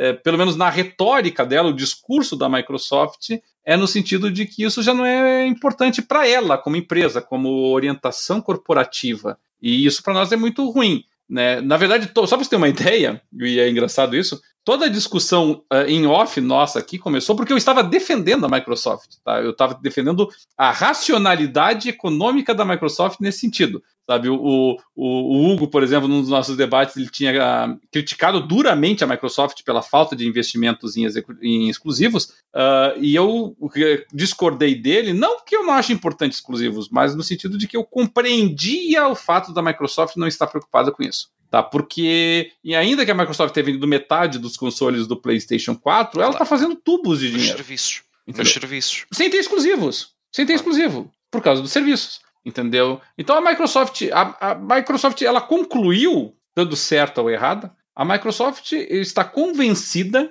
de que ela não precisa ter necessariamente exclusivos. Ela, ela pesou custo-benefício e achou que não vale a pena. Que não vale a pena, entendeu? Ela, tá, ela chegou à conclusão de que o que interessa é ela ter um serviço como o Game Pass, que ofereça muitos jogos para os jogadores, entendeu? Que podem ou não ser exclusivos, isso não é relevante para o Game Pass, porque pro Game Pass não importa realmente se o jogo é exclusivo ou não. Porque a, a, a, a alternativa que o Game Pass te coloca é você pode gastar. Quantos dólares está o Game Pass, Dart? 14 dólares? Uh, o Game Pass eu acho que é 10 dólares, Ultimate é 15, eu acho. 10 dólares, entendeu? Você pode gastar 10 dólares para ter acesso a esses jogos first party que eu estou colocando aqui, ou você pode gastar 60 dólares comprando eles no, pro PlayStation 4. Perceba, já não é importante ser exclusivo. É importante a economicidade do negócio. Você tem acesso a todos aqueles jogos exclusivos, pagando 10. Eh, exclusivos não, todos aqueles jogos first party no Game Pass, pagando 10 dólares. E outros. Ou, se você quiser, você pode comprar o PlayStation 4 e ter os jogos exclusivos do PlayStation 4 e também jogar esses jogos aqui que eu estou disponibilizando no Game Pass, só que pagando seis vezes mais por um jogo. Esse é o raciocínio da Microsoft. Essa é a aposta da Microsoft. Ela está certa ou errada, veremos na geração a seguir, né? Claro, claro. Ainda é muito cedo. Muito. É, sem dúvida, sem dúvida. Senhores, alguma coisa que queiram acrescentar hoje? Nosso programa já está bem avançado aí, já temos duas horas e meia de gravação. Algo mais? Mais nada. Não. Legal, então. Nossos queridos ouvintes e agora também nossos queridos espectadores, o Jogando Papo vai ficando por aqui. Como nós dissemos, podem nos seguir agora não só na nossa página do jogandopapo.com.br, mas também na nossa página do Facebook, também nas nossas postagens no site do PXB é, .net.br. Podem nos seguir também no Instagram agora do Jogando Papo. Podem também assinar o nosso podcast, tanto pelo Spotify, quanto pela App Store, quanto por outros agregadores que vocês possuam, para nos ouvir, nos acompanhar. Sintam-se sempre muito à vontade para enviar e-mails, mensagens, comentários, gravações, criticando, sugerindo, é, opinando, que nós recebemos tudo isso de muito bom grado, com muita felicidade, viu? O Jogando Papo vai ficando por aqui, então. Um abração a todos e até mais, hein?